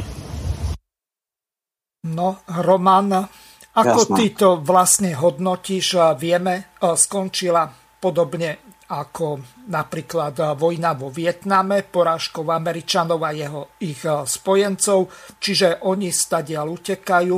V Kábule je momentálne občianská vojna, pretože Taliban sa snaží odzbrojovať tam tú políciu, armáda, ktorá bola vybudovaná, vycvičená, vrátane českých, slovenských a ďalších vojakov spojeneckých z NATO, tak tá je v podstate v rozklade, oni utekajú do Pakistanu a teraz tí, ktorí v podstate pomáhali týmto vojskám NATO, tak sa stávajú štvanou zverou a zrejme budú utekať do Európy a vystáva z tohoto ďalšia utečenecká kríza. Čo s tým robiť? No, najprv by som spresnil, to nie je občianská vojna, to je trapné odovzdanie moci, v podstate tá armáda, do ktorej strašné, strašné miliardy do jej výcviku, výzbroje a neviem čoho všetkého venovalo NATO, tak e, prišlo absolútne na vnívoč. Jednoducho tam, tuším, v sobotu prišli pred brány Kábulu. Veľký hrdina prezident eh, zdrhol do Tadžikistanu. Ešte tak nejaký pol dňa tam vajatali, že bude nejaká prechodná vláda, že dokonca ide sa do Kataru rokovať s Talibanom. Nič také sa nestalo. Tuším, že šéf politického výboru dneska, dneska v podstate pristal už v Kabule. A ak sa rokuje, tak iba o tom, aby mohli tie diplomatické misie odletieť. Videli sme tie zábery, ako sa tam vešali po lietadlách. Keď človek vidí tie niekedy indické železnice, kde na tých uh, vlakoch, vlakoch sú ešte na strechách ľudia. To, to sa ešte dá, akože keď to ide 30 40 ale obávam sa, že letecky by to neudržali sa, takže to, to bolo akože úplne, že bizár. No, uh, je to fatálne výraz fatálneho zlyhania politiky, kde sa snažia Západ presadiť svoje babkové vlády, držia ich napriek tomu, že sú extrémne skorumpované. To, akože tak miera korupcie, ktorá tam bola, teraz som čítal zo pár článkov, bola nepredstaviteľná. Možno len 40% z tej pomoci išlo e, až tam, kde malo byť.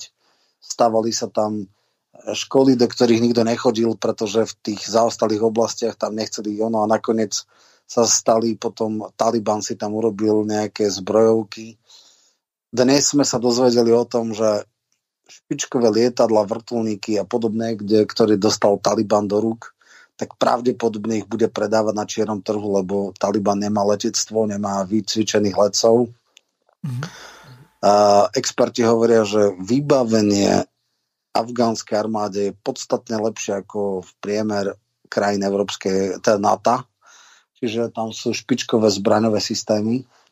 No a E, to je tak, keď extrémny cynizmus západu drží skorumpovaných politikov, že nakoniec e, tá armáda nemala prečo vlastne e, držať alebo ísť do boja alebo obetovať.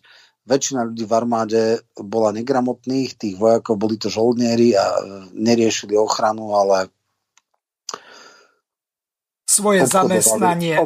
Nie, zamestna, keby bolo zamestnanie, to ešte, ešte v no pohode. No tak eh, žoldák, tak áno, jasné. A tam boli tí warlordi, teda rôzne tie skupiny, ktoré si z tej vojny robili biznis. Ano. Dokonca teraz som robil takú, takú triádu, že najväčší ekonomický eh, biznis, alebo najväčšia časť ekonomiky je vojnová, potom je mm, v podstate... E, celutický priemysel, či už no, rieky, alebo opium, drogy. Opium, áno, drogy, opium, aj ako pestovanie opia, lebo tam ani sa to nespracovalo len ako polotovar, až potom niekde na 4. 5. mieste je polnospodárstvo. Áno. Čiže v tomto, v tomto kontexte je dneska vlastne e, západ. Konečne Biden povedal, že jednoducho dali peniaze, ktoré boli navnívoč, že je to slepá ulička, že naozaj to nemalo zmysel držať tam skompromitovanú vládu. Druhá vec je, že spôsob, akým utiekli, je naozaj hamba, že pamätáme si niektoré historické zábery, ako z americkej ambasády v roku 75 odlietali uh, americkí diplomati, tak toto je skoro to isté, možno ešte horšie, lebo na tom letisku sa teraz tam uh, Jednoducho je tam záľaha ľudí. No a čo sa týka tých našich e, ľudí, tak e, samozrejme, hlavne v Čechách je tá veľká diskusia. Boli nejakí, nejakí uh, tlmočníci a spolupracovníci zrejme aj našich jednotiek. Ja to teda hovorím tak, že oni, nemali sme tam byť, ale už keď sme tam boli a niekto pracoval pre nás, tak je také ako ľudské a slušné sa o neho postarať on a áno, prípadne jeho rodina. Ak to bolo 10 ľudí, je to v poriadku, to Slovensko samozrejme prežije a nebude to stať ani milióny. Ale druhá vec je tá sekundárna. A to je, že dlhodobým podporovaním krajine skorumpovanej vlády, krajine cynickej, ani Hamid Karzaj, ani súčasný prezident, ktorý z Babelo zdúchol, neboli žiadni demokrati, spôsobil to, že asi nastane ďalšia migračná kríza. Samozrejme, prvý je nárad, že Irán, druhý je Turecko a teraz sa vlastne rieši to, ako to zastaviť niekde v Turecku, aby sa to nedostalo ako roku 2015, keď Sýria, hej, ako myslím si, že budúci nemecký kancelár nepovie, to známe Merkelovej, že zvládneme to, že toto už nebudú chcieť riešiť. A toto je najväčší problém. Fatálne zlyhanie západu v Afganistane bude rozbuška pred ďalšiu migračnú vlnu. A ide iba o to, aby sme ju jednoducho nedostali. Aby sme ju udržali pred hranicami Európy. Otázka je, že kde. Hej?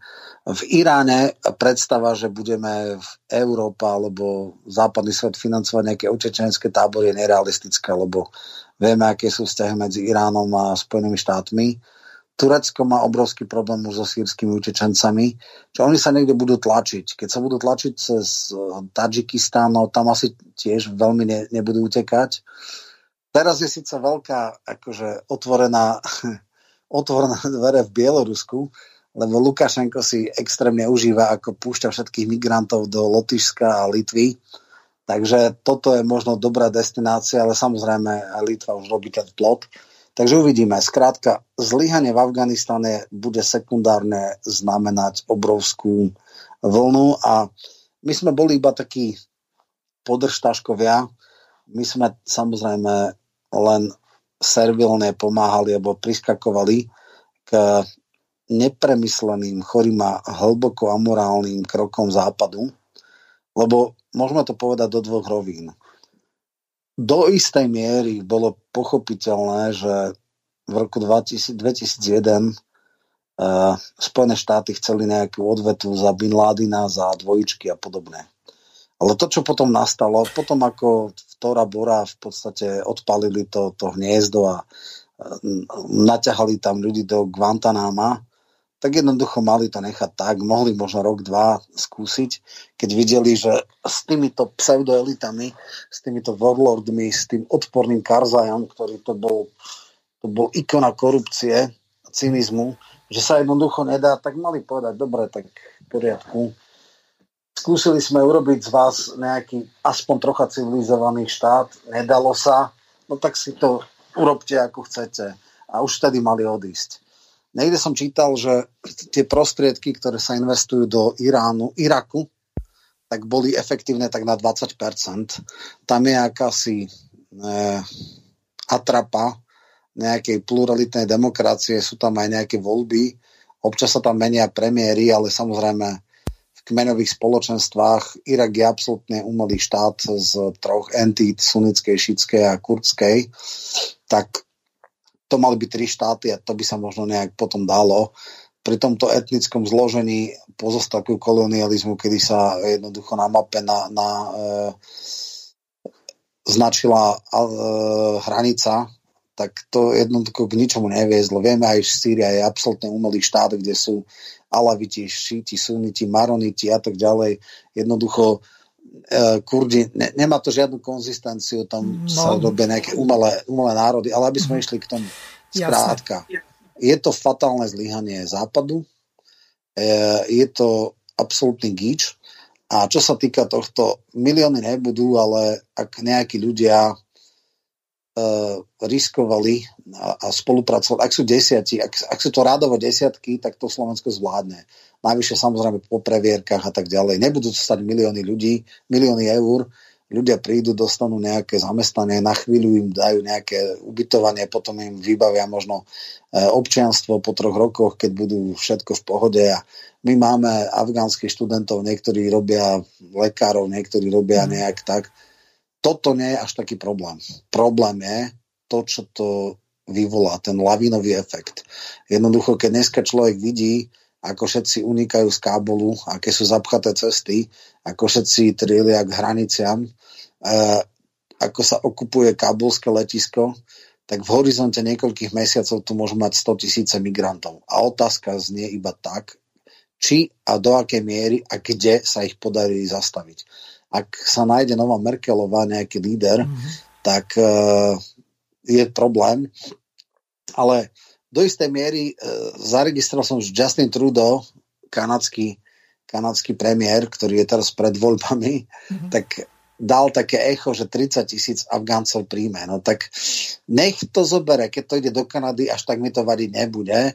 Ja by som povedal, nech aj 300 tisíc ich zobere. Kanada je veľký štát. Dúfam, že takýchto veľkorysých v úvodzovkách multikulturalistov sa nájde čo len, najviac, ale pokiaľ možno mimo Európy. Jasné, len treba si uvedomiť, že presťahovať ich do Kanady alebo na Sibír, tak to je niečo podobné. A pritom sú to teplomilní ľudia, tak neviem, ako z tých subtropických podmienok sa klimatizujú niekde v severskej Kanade, ale máme tu otázku od poslucháča Pavla, ktorý reaguje na to, o čom sme hovorili ohľadom pána Kolára, tak píše Dobrý deň, prajem. Pán Kolár tam naozaj bol na otázku, chcete to naozaj kúpiť? Odpovedal, nestarajte sa. Takže Kolár ani eh, klamať až tak eh, nevie, ako by sme si mysleli, ale ty si tu na komentovanie Kolára. Jasná, jasná. No tak to je ďalší, ďalší z criepkov, ktoré vydávajú jasnú indíciu, že eh, pred týždňom a pol, pred dvoma týždňami v podstate vymenil vôľu občanov za miliardu pre developerov a samozrejme aj pre seba. Uh, teraz bude zásadná vec kauza Mikulec. Vieme, že je koaličná rada zvolaná. Vieme, že Pčolinsky zverejnil Santosovej list plný zásadných obvinení, úplne tvrdých, explicitných, jasných. Vieme, že je jeho kamarát, teda Pčolinského vláda, samozrejme tam Čolinská. A teraz pre nás je základná vec, že za normálne okolnosti by nemohli podržať e, tak extrémne skorumpovaného a skompromitovaného politika. A ak to Boris urobí, tak musí to byť niečím veľmi veľkým kompenzované. A keď tých, tá miliarda je obrovská suma pre, pre developerov, e, ale neviem presne, koľko z toho priamo si nejak odkloní pre seba, ale toto je také explicitné. Tak ja neviem, otázka znie, či Boris sa uh, podrží Mikulca uh, za podhajsku alebo nie. Uh, ja by som teda veľa na jeho charakter nestaval, takže skôr si myslím, že podrží Mikulca a stane sa o nejaký čas vlastníkom podhajskej, ale uvidíme. Skutočnosť nám môže dať za pravdu. Ja si teda myslím, že skôr to bude tak, Dneska by som si povedal, by som bol skôr prekvapený, ak by potopili Mikulca, s tým, že ak bude znova odvolávanie, tak možno traja alebo dvaja poslanci budú za a explicitne, a to je Pčolinsky a Pčolinská, ale väčšina klubu, tých ďalších 15, buď sa zdrží hlasovania, bude, nebude hlasovať, alebo možno, možno aj priamo aktívne ho podporí. Takže uvidíme. Mm-hmm. Mám tu k tým nájomným bytom jedno vystúpenie Tomáša Tarabu, ktorý v Národnej rade povedal toto. Ja sa nebudem zaoberať nejak detailami toho zákona, lebo veď e, teraz sme videli, že zákon o e, štátnom bývaní je v podstate tak asi v plienkach aj odborne, že tu nemá teraz zmysel nejak ho rozoberať. Zrejme prejde ešte veľkou zmenou, ale Napriek tomu ja som veľmi prekvapený, že ako hlavný bod e, volebného programu Sme rodiny, e, politickej strany, ktorá s týmto prišla, že v takto slabom prevedení ste to do Národnej rady priniesli už v tejto fáze. Pre všetkým chcem povedať, že e, základná ekonomická logika je, vy na Slovensku máte dve skupiny obyvateľstva. Sú tu takí, ktorí nechcú bývať štátnych nájomných bytoch alebo štátom regulovaných bytoch. Jednoducho máte skupinu ľudí, ktorá si myslím, že na Slovensku je v drvivej väčšine, ktorá chce bývať vo, v, aj keď to ľudia povedia vo vlastnom, ale nazvime to v, hypo, v hypotekárnom bývaní. To znamená, chcú si vybrať lokalitu, kde budú bývať, chcú si vybrať prostredie, v akom budú bývať, chcú si vybrať susedov, akých budú bývať, ako budú mať dostupnosť školám a tak ďalej. Toto je základné správanie nie len Slovakov, je to základné správanie aj Maďarov, je to celkovo správanie ľudí v Strednej Európe. Jednoducho je to spotrebiteľské správanie, ktoré tak ako keď niekto povie, že má rád menšie auta, druhý má vyššie auta, tak ďalej, jednoducho podľa toho sa rozhoduje. Týchto ľudí vy týmto zákonom absolútne neoslovíte. Týchto ľudí zaujíma to, aká je primárne cena bytu a aká je hypotekárna miera. To, čo spôsobíte vy týmto vašim projektom, že spôsobíte brutálny nárast cien nehnuteľnosti na Slovensku. Pretože, ako tu povedali kolegovia, aj tí, ktorí sa v stavebníctve vyznajú, ktorí sú vo financiách, vy spôsobíte vo veľmi krátkom období výrazný tlak na dopyt po stavebných materiáloch, spôsobíte koncentrovaný dopyt v nejakých geografických lokalitách, to znamená, že absolútne narušíte ceny a tie ceny jednoducho pôjdu hore. To znamená, Zhoršíte kvalitu a možnosť nadobudnúť nehnuteľnosti pre drvivú väčšinu mladých rodín, to znamená, nedosiahnete vôbec to, čo tu rozprávate, že chcete pomôcť mladým rodinám. Bola tu maďarská ministerka sociálnych vecí a tá povedala, prečo sa nevybrali do tú cestou, ktorou idete vy a mňa to šokuje, že to stretnutie organizoval minister Krajniak. On na tom stretnutí bol a vy ste sa z toho stretnutia nepoučili. Ona vám povedala, prečo Maďarsko sa vybralo inou cestou a tá cesta bola v tom, že rodinám, kde je jedno, dve, tri deti, prispievajú maďarská vláda 10 tisíc, 20 tisíc, 30 tisícami eurami a znižujú im hypotéky tým spôsobom, že majú vlastne znižené náklady na tú formu obstarania nehnuteľnosti, ktorú oni chcú, v ktorej oni sú spokojní. Oni nechcú bývať v lokalitách, kde sami vy ste povedali, že pre koho to má byť orientované. Ja vám to teda pripomeniem. Poprvé, spomenuli ste ľudí, ktorí údajne sa chcú vrátiť na Slovensko, čo teda neviem, prečo tí ľudia by mali preferovať túto formu bývania. Ale pre všetkým ste povedali, že sú tu ľudia, ktorí si nevedia obstarať svoju vlastnú hypotéku. No lenže to, keď dnes prídete do tej definície, aká skupina ľudí to je, tak sa veľmi začneme pýtať, že či vlastne toto je cielené na nejaké mladé rodiny s deťmi, alebo sú to iba sociálne bývania pre, pre mladých ľudí, bez detí. Takže toľko Tomáš Taraba, Roman, ako ty to vlastne čítaš? Pre koho vlastne budú tie byty? Vieme, že to bude nie 25 tisíc na rok a 100 tisíc za 4 roky, ale nejakých 6 tisíc ultra predražených, už údajne postavených bytov by to malo byť, ktoré sú v podstate neprenajímateľné lebo, a nepredateľné, lebo tí ľudia jednoducho peniaze nemajú. A ďalší problém, ktorý tu vystáva, Kolár e, tvrdí, že tam bude regulované nájomné. E, minule som počúval na ZVTV Maricu Pirošikovú, ktorá hovorila o tom, že Slovenská republika platí milióny ako odškodné za prehraté súdy, kde na základe regulovaného nájomného tí e, vlastníci žiadajú návrat e, toho rozdielu medzi trhovým a regulovaným nájomným. A e, potom, ako jedna polka vyhrala, v tejto veci ako e, tá rentierka, ktorá prenajíma tie byty, tak e, sa vytvoril na Európskom súde pre ľudské práva precedens a na základe toho už posudzujú všetky takéto stiažnosti. Teraz vystáva jeden základný problém. Ak e, tí developery budú určovať trhové nájomné, tak my, daňoví poplatníci, to budeme pre tých dorovnávať z našich daní alebo ako si to ten kolár predstavuje, lebo mne toto rozumne berie. To nemá logiku, to je obyčajný podvod. No, takto, treba to troška spresniť.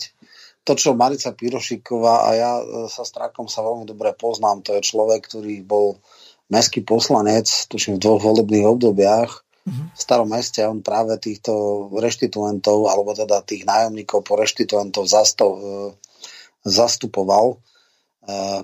Ten zásadný rozdiel je v inom.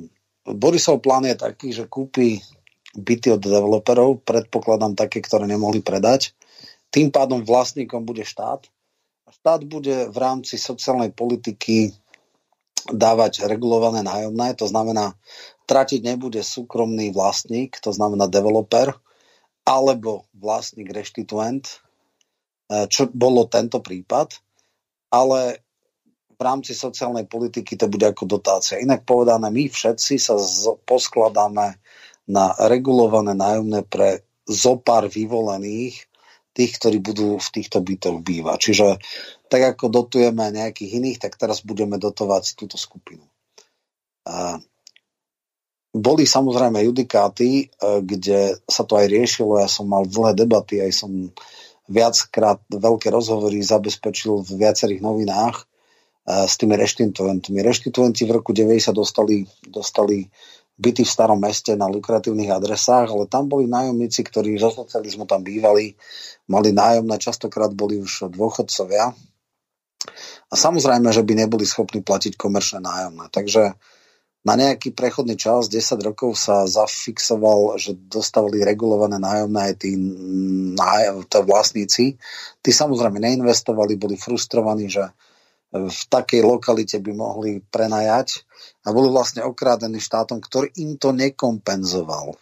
No a vyriešili to, alebo skúsili to vyriešiť tak, že sa prijal špeciálny zákon, ktorý na jednej strane do nejakého času kompenzoval rozdiel medzi mm, regulovaným a komerčným nájomným, ale s tým, že vlastne ten odhad robili, robili teda úradníci a podľa reštituentov bol nižší, ako naozaj by dostali. No a druhá vec je, že mali začať by, e, štátnu výstavbu pre tých reštituentov, kde tí by sa dostali do regulovaného nájomného v nových e, domoch, No ale tam bol problém, že mesto, napríklad Bratislava, ktoré sa najviac týkalo, malo malo pozemkov.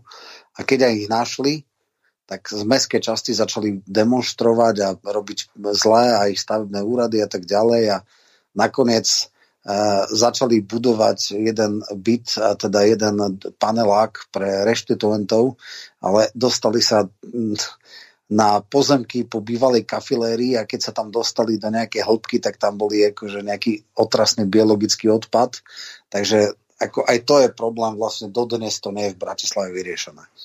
No ale čo je najpodstatnejšie, ja sa nestotožňujem celkom s tým, čo povedal Tomáš Taraba, že e, touto výstavbou by sa zvýšili ceny. E, jedna, jedna vec je áno, pravda, že v poslednom čase veľmi prudko rastú ceny stavebných materiálov, riešia sa to teraz e, pri tých zmluvách, ktoré sú podpísané hlavne pri diálniciach, čo sa s tým bude robiť. To je pravda, to je fakt. Ale to nemá taký priamo súvis s týmto nájomným.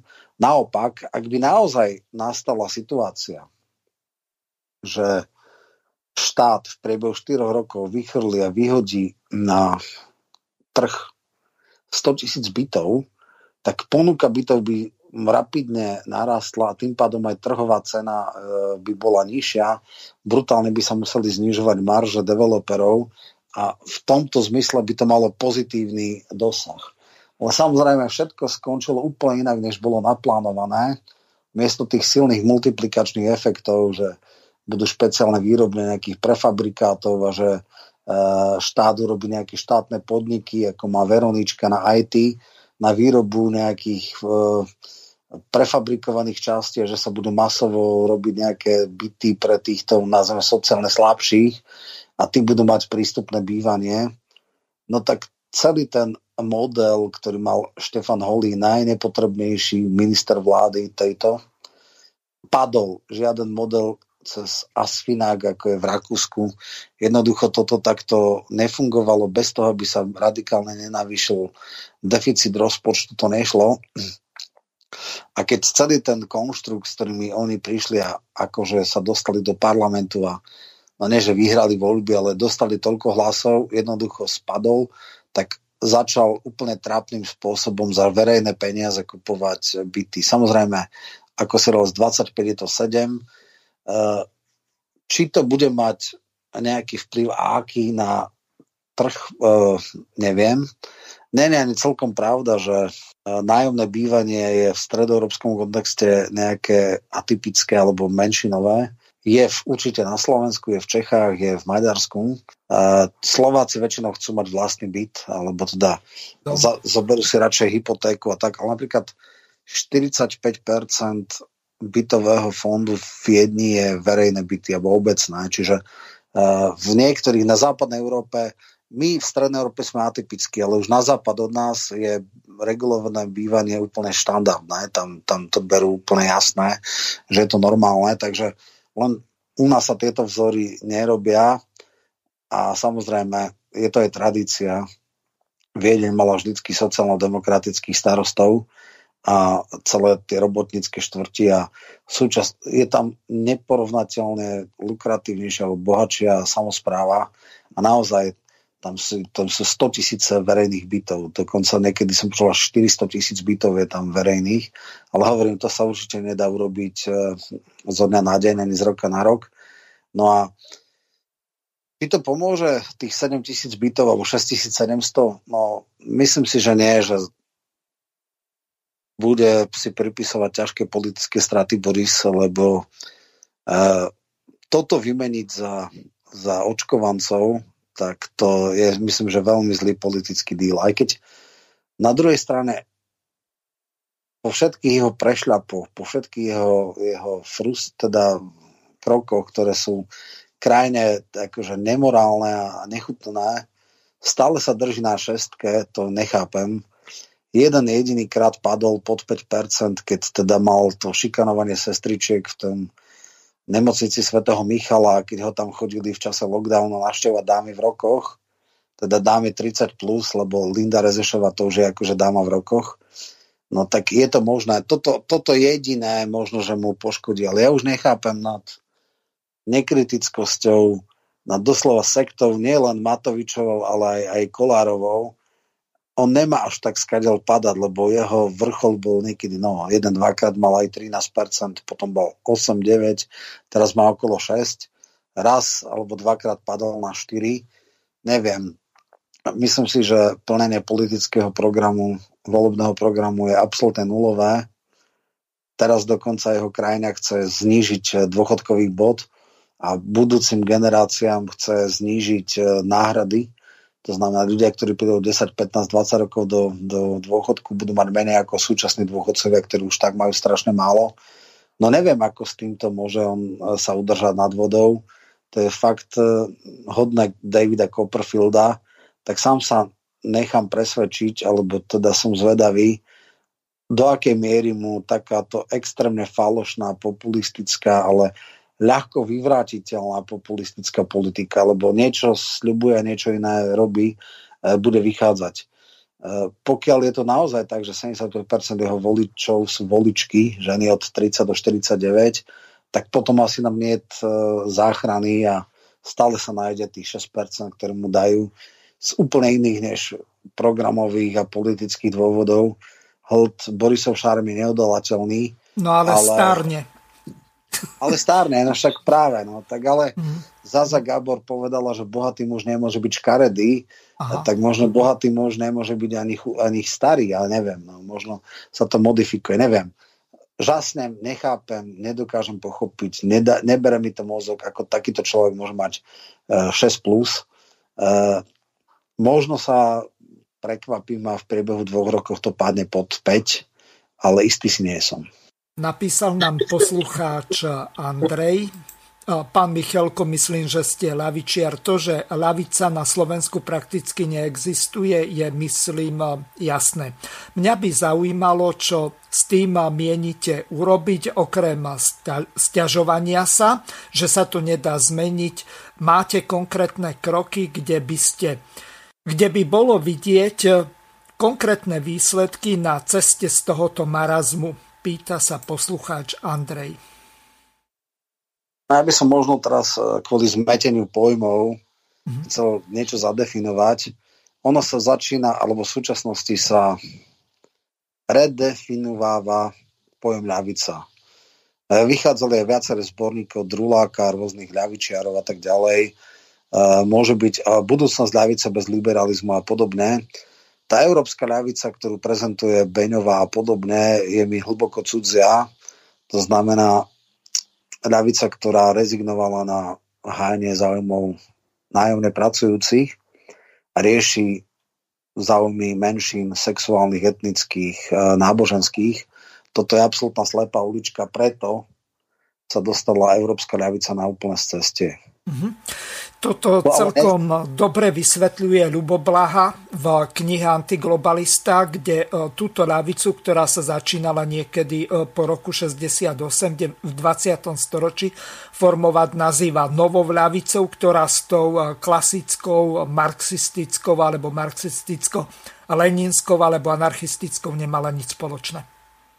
Presne tak. A ja by som teda, ja sám seba skôr označujem ako silne, sociálneho, silne sociálne cítiaceho, ale ktorý teda je hodnotovo konzervatívny a akože verím a dúfam, že ľavica bude mať šancu iba v prípade, ak sa zbaví liberalizmu. Mm-hmm. A hovorím, uh, intelektuáli ľavicovi československí uh, otvárajú tieto témy a uh, začínajú sa nejakým spôsobom vyhraňovať. Dokonca už aj ten Edo Chmelár sa začína No a mám tu, mám tu od neho jednu takú ukážku, kde hovorí, alebo lepšie povedané, spýtal sa ho ten moderátor, že či vidí nejaké svetlo na konci tunela. Povedal toto.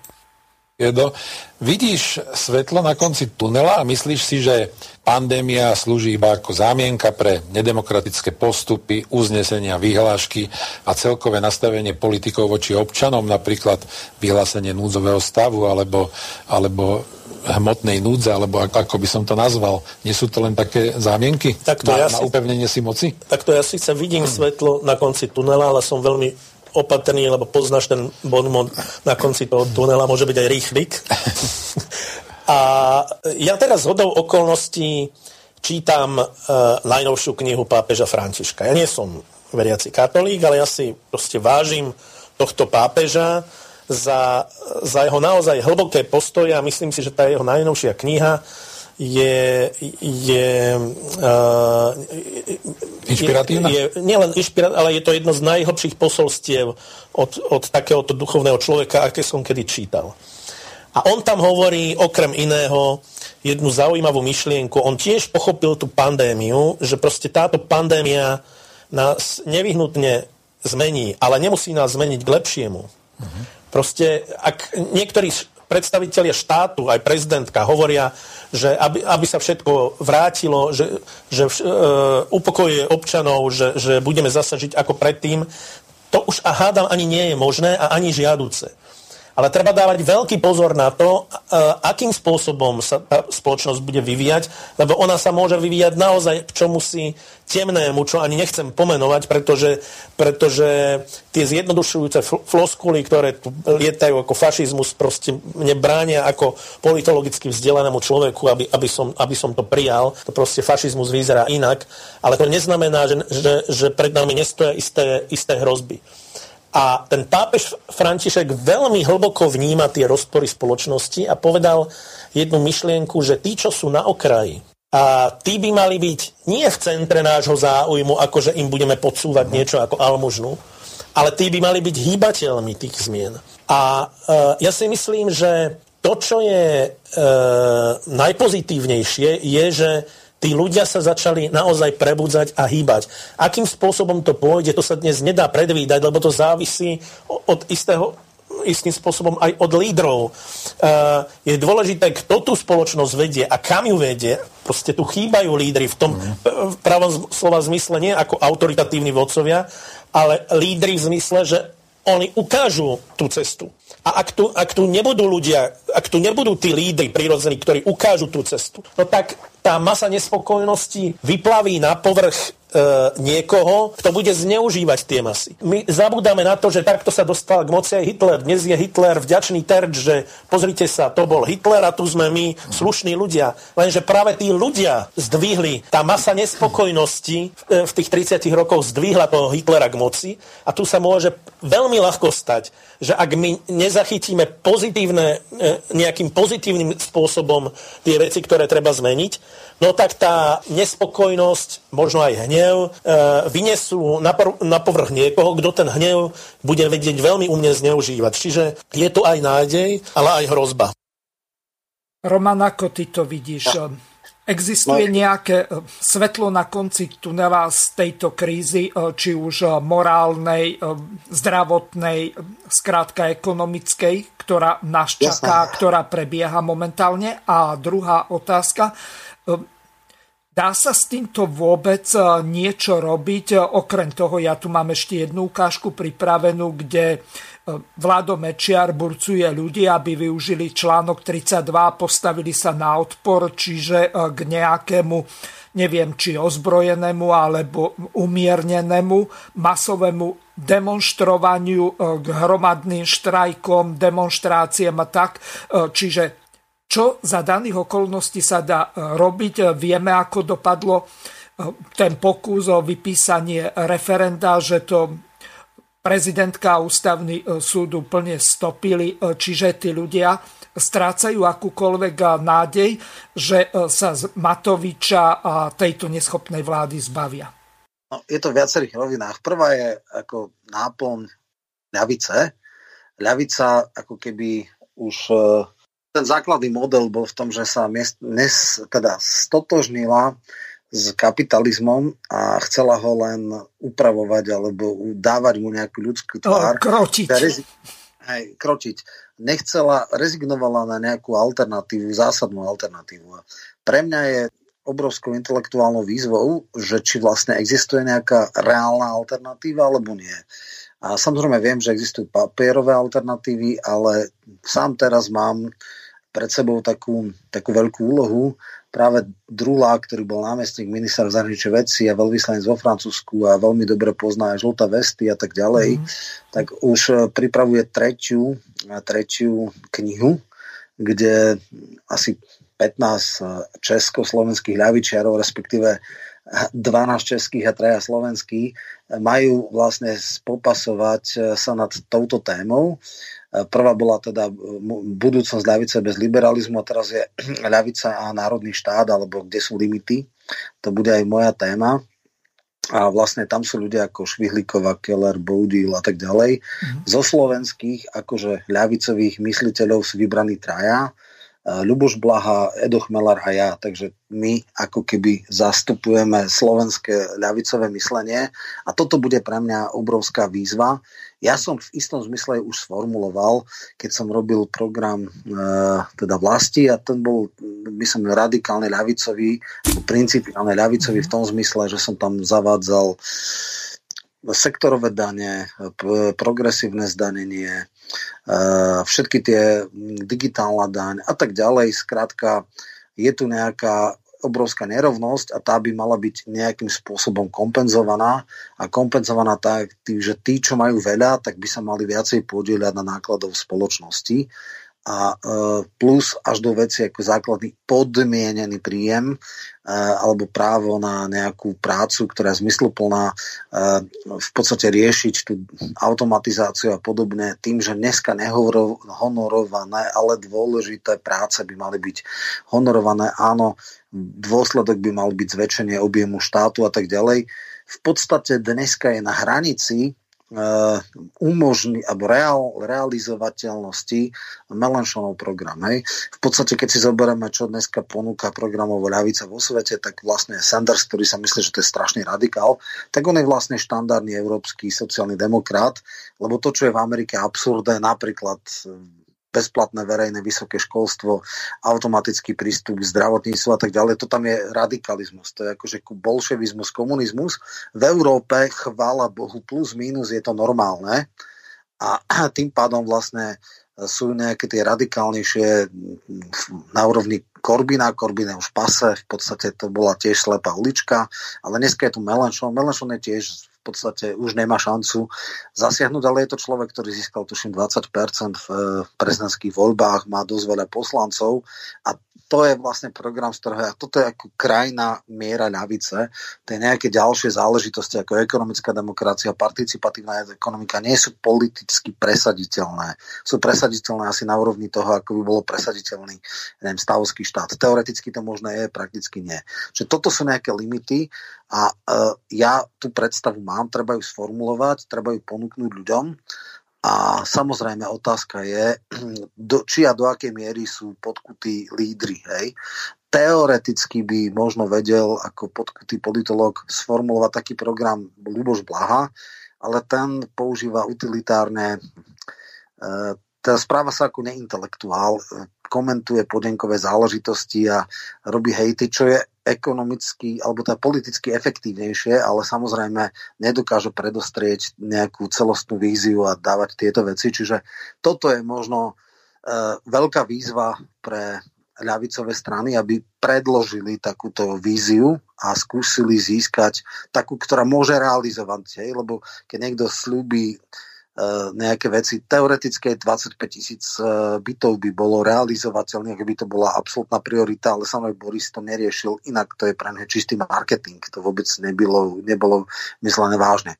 No, čiže toto je, čo sa týka, či dokáže ľavica sformulovať reálnu víziu. Ja verím, že na intelektuálnej úrovni áno. A teraz ide, keď sa sformuje tá vízia, aby eh, z tej úrovne politickej filozofie bola presaditeľná na úroveň reálnej politiky, to znamená, aby si tie koncepty, ktoré vytvária akademici, osvojili reálni politici.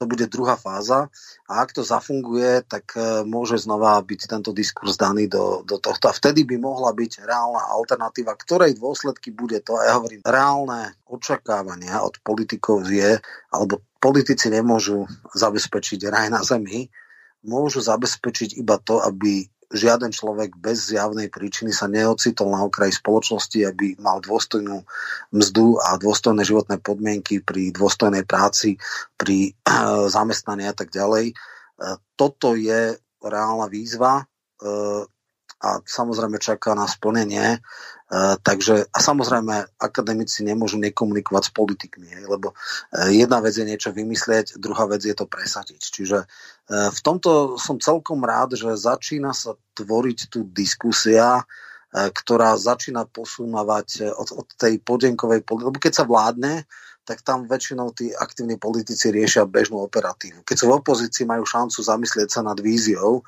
takže uh, ľavica to teoreticky, keď je dneska v opozícii, môže využiť. Či to využije, neviem, ale akademici sa o to veľmi snažia, alebo ľudia z žurnalisticko-akademickej pôdy, lebo niektorí sú na úrovni e, fakult e, a akadémie vied, niektorí sú v treťom sektore a tak ďalej, ale, ale plus minus. Takže Takže som veľmi rád, že sú tieto iniciatívy, ešte napríklad obmedzenie renty, to je obrovský, obrovská téma. Hej. Dneska sú, ja neviem, sociálne poisťovne, alebo zdravotné poisťovne, čisté renty, dôchodkové poisťovne sú čist, tie súkromné renty. Čiže toto treba... DSS-ky. Dôchodkové. DSS-ky, tak. Uh-huh. Takže, takže e, je o čom a verím, že z týchto výstupov, ktoré v novembri má byť uzávierka, niekedy v januári 22 to vyjde a potom bude treba začať komunikovať s politikmi a snažiť sa im presadiť. Pozrite sa, na striebornej tácke vám tu dovážame riešenia. Osvojte si to a snažte sa to presadiť. My vám ako expertné môžeme pomáhať, ale je tu podľa mňa šanca, aby sa ľavica nadýchla, aby dostala, aby sa od filtrovala euroľavica, ktorá je úplne mentálne mimo. Mm-hmm. To nech si zobere Sáska alebo progresívci u nás, akože tá, toto je ich vec, v Čechách Piráti, ale nech je tu autentická, konzervatívna ľavica, ktorá sa vráti k svojim koreňom, vráti sa k hájeniu zájmov nájomne pracujúcich a v podstate vtedy má možno šancu na obrodu. Mm-hmm. Teraz eh, ten slúbený príspevok od Vladimíra Mečiara, kde burcuje ľudí takto. Čiže dneska sme v situácii celkom vážne. Môžeme sa spolahnuť na vládu? Odpoveď nie. Môžeme sa spolahnuť na parlament? Odpoveď nie. Môžeme sa spolahnuť na prezidentku? Odpoveď nie. Môžeme sa spolahnuť na ústavný súd? Odpoveď nie. Čítali ste ústavu? Tam sa hovorí, ak ústavné inštitúcie nevedia garantovať slobodný demokratický vývoj spoločnosti, nerešpektujú práva občana, má občan právo postaviť sa na odpor. Vy ste prekračili hranicu demokratického riešenia. Nastupuje v okamihu, ako Čaputová urobila to vyhlásenie, ktoré urobila pred médiami. Nastupuje právo občana na odpor štátnej moci na celom území Slovenska. Odpor znamená protivedne sa štátnej moci, ktoré môže byť aj také, ako keď tu boli disidenti, vznikali spolky, organizácie a byli a robili proti režimu a byli ho kde mohli to sú zhromaždenia, to sú názory. A ak štát použije proti občanom násilie, opakujem, ak štát, používajte dobre, minister obrany a minister vnútra, vy ste takí e, hr, hr chlapci, ak použijete násilie Ľudia majú právo podľa tohoto ustanovenia násilím odpovedať. Rozumiete si, do akého konfliktu že ženiete Slovensko? Vy hlupáci, ktorí toto takto chcete riešiť? Riešiť a pridávať a ešte viac a ešte viac. To je váš rozum, to je vaše vzdelanie, to je vaše ústavné postavenie. To je hamba. Practe sa z funkcie a chodte preč. Nemáte tam čo robiť. Takže toľko Vladimír Mečiar. Ako sa ty vlastne díváš na takéto burcovanie k tomu, aby ľudia zobrali spravodlivosť do vlastných rúk, lebo zlyhávajú demokratické inštitúcie, či už ústavný súd, či prezidentka, či vláda, či parlament? No, je zaujímavé, že paragraf 32 ústave, to som už veľakrát ho citoval a veľakrát sa o tom diskutovalo, mm.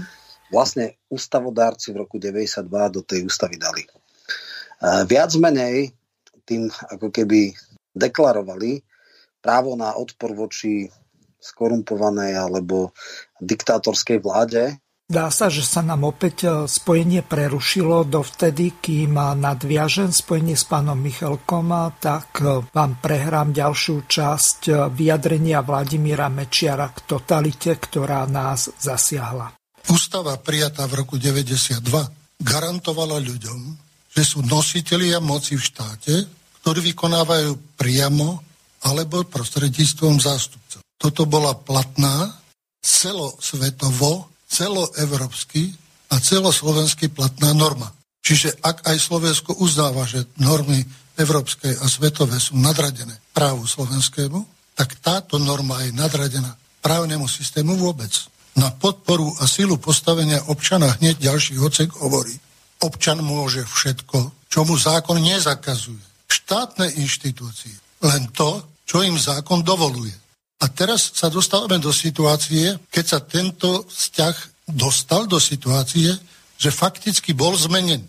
Tvoj hlas je nič, tvoj názor je nič. Toto je tá základná zmena, ktorá mení ten štát zo štátu demokratického na štát totalitný, zo vzťahu ústavoprávneho na stav neprávny, svojvoľný a robia to legitimné inštitúcie tohoto štátu, ktoré sa netešia podpore občianstva, ale ktoré zastrašovaním vynúcujú poslušnosť občianstva alebo ho umyselne držia v nevedomosti a zakrývajú podstatu toho problému pred ním a dávajú niekde inde. Oni sú nositeľia mocenských sfér. To je čo na tom, že ich 83% ľudí nechce. Veď majú pendreky, kým ich v týchto zložkách istá časť bude počúvať, tak si budú vždy pripadať mocní. S nami niekto 4 roky nepohne a pokúste sa, však uvidíte. No a čo keď to bude, že však uvidia oni? Čiže tu sme dneska pred otázkou obhajoby politického režimu a slobody ľudí. Slobody s tým, že demokracia je vec, otázka účasti ľudu na vláde. Ak niekto túto otázku zredukoval, tak koná protiústavne, koná proti zmyslu a štruktúre ústavnosti vôbec. A to sú oficiálne miesta danom previnení je vinná prezidentka republiky Čaputová a Ústavný súd Slovenskej republiky s tými, ktorí hlasovali za tie zmeny, ktoré teraz prebehli. Veď napokon ich inštalovala ona. Zoberte si teraz tie nezmyselnosti, ktoré tam prebehli. Predseda ústavného súdu vo verejnom vystúpení aj v texte hovorí, referendum môže meniť ústavu Slovenskej republiky. Bodka. To on povedal a dali to aj do materiálov. Ale referendum nemôže zhodnotiť, že poslanci majú odísť skôr, lebo to tam nie je. Rozumiete? Oni hovoria, referendum je legálne, lebo to tam nie je.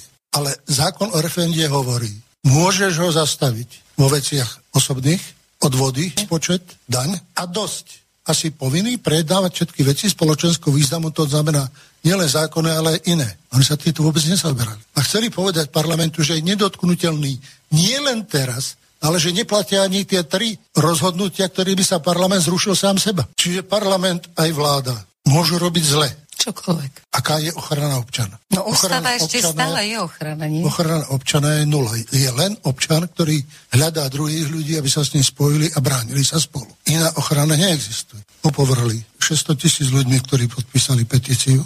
Tí, ktorí podpísali petíciu, majú často rodiny príslušníkov Zhruba môžeme povedať, že priamo dotknutých toho povrhnutých 1,3 milióna. Ale musíme povedať, že vlastne je to proti ľuďom všetkým. Nemáte možnosť otvoriť si hubu. Veď si zoberte, s čím sa teraz hrozí. Minister má byť minister.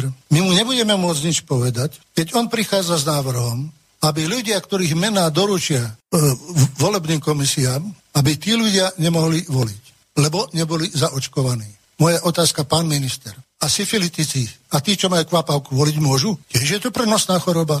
A doteraz 30 rokov voliť mohli? Dokonca aj za komunizmu voliť museli? Nechránia systém, nechránia človeka, chránia jeden druhého v pozíciách, ktorých sedí. Je to hlboká politická kríza právneho štátu a demokracie. Z demokratického na totalitný, z právneho štátu a takisto na totalitný, na režimy, ktoré tu už boli a ktoré sme si slubovali, že sú preč, tak dneska taký režim nastupuje a sa realizuje. Je to totalita. Počúvate slobodný Takže toľko Vladimír Mečiar. Roman si späť. Mrzí ma to. Dnes nejako zlyháva ten internet aj prepojenie. Dobre, tak len veľmi krátko, mám už len 3 minúty. Hmm. To, čo urobil ústavný súd, bolo aktivistické. Ústavodárcovia v roku 92 predpokladali, že ak si zvolíme omylom vládu Mrskej lúzy, máme právo na odpor. Otázka je, aké metódy sú toho odporu. Občianská neposlušnosť je terminologický, politologický termín, ktorý sa častokrát používa aj v teórii, aj v praxi. Od, eh, ja neviem, blokovania ciest cez eh, verejné prejavy odporu až po napríklad odmietanie platiť dáne, aj keď samozrejme represia štátu má svoje metódy, ako to eh, ľuďom teda osladiť ale však mali sme Šmegnerovu, ktorá vyzývala ľudí, aby neplatili koncesionárske poplatky, lebo sa aj nezdalo, že je dostatočne prorežimná tak, televízia a tak ďalej. A, takže toto sú veci. Uvidíme. Otázka je, či nežijeme troška aj v bublinách. E, masovosť jednotlivých protestov bola podľa mňa podstatne menšia než, než e, pochybenia tejto vlády do istej miery, možno to spôsobilo aj to, že kto bol organizátorom tých protestov. Teraz eh, hodina pravdy prvej príde 1.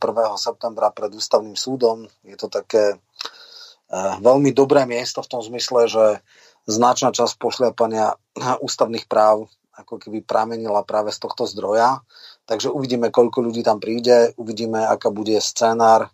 Uh, mítingy bez hlavy, bez uh, rečníkov serióznych, racionálnych e, väčšinou končia veľmi rozpačito.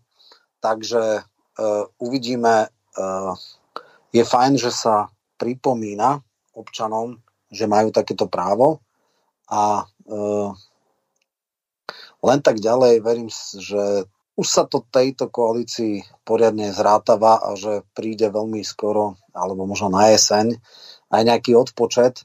Nehovorím, že to bude smerovať k predčasným voľbám, ale myslím si, že už dnes je situácia taká, že súčasná koalícia by nedala väčšinu ani len jednoduchú, nie je to ústavnú. Je jasné, že niektoré subjekty na dobro a definitívne odídu z politickej scény.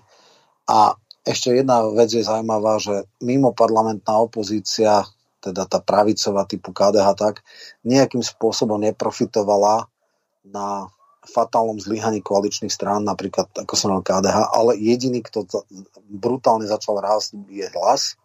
Čiže paradoxne, uh, nie je ten sektor, ktorý si mysleli, nakoniec na základe hyperaktivity rastie aj smer.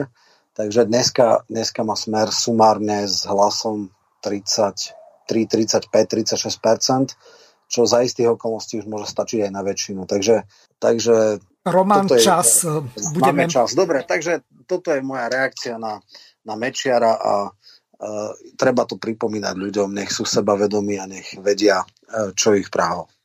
Veľmi pekne ti ďakujem a teším sa na ďalšie relácie s tebou. Čas nám uplynul. Do počutia. Vysielací čas dnešnej relácie veľmi rýchlo uplynul, tak sa s vami zo štúdia Banska Bystrica Juh lúči moderátor a zúkar Miroslav Hazucha, ktorý vás touto reláciou sprevádzal. Vážené poslucháčky a poslucháči, budeme veľmi radi, ak nám zachováte nielen priazeň, ale ak nám aj napíšete vaše podnety a návrhy na zlepšenie relácie, lebo bez spätnej väzby budeme vedieť relácie zlepšovať, za čo vám vopred veľmi pekne ďakujem. Do počutia. Táto relácia vznikla za podpory dobrovoľných príspevkov našich poslucháčov. I ty sa k ním môžeš pridať. Viac informácií nájdeš na www.slobodnyvysielac.sk Ďakujeme.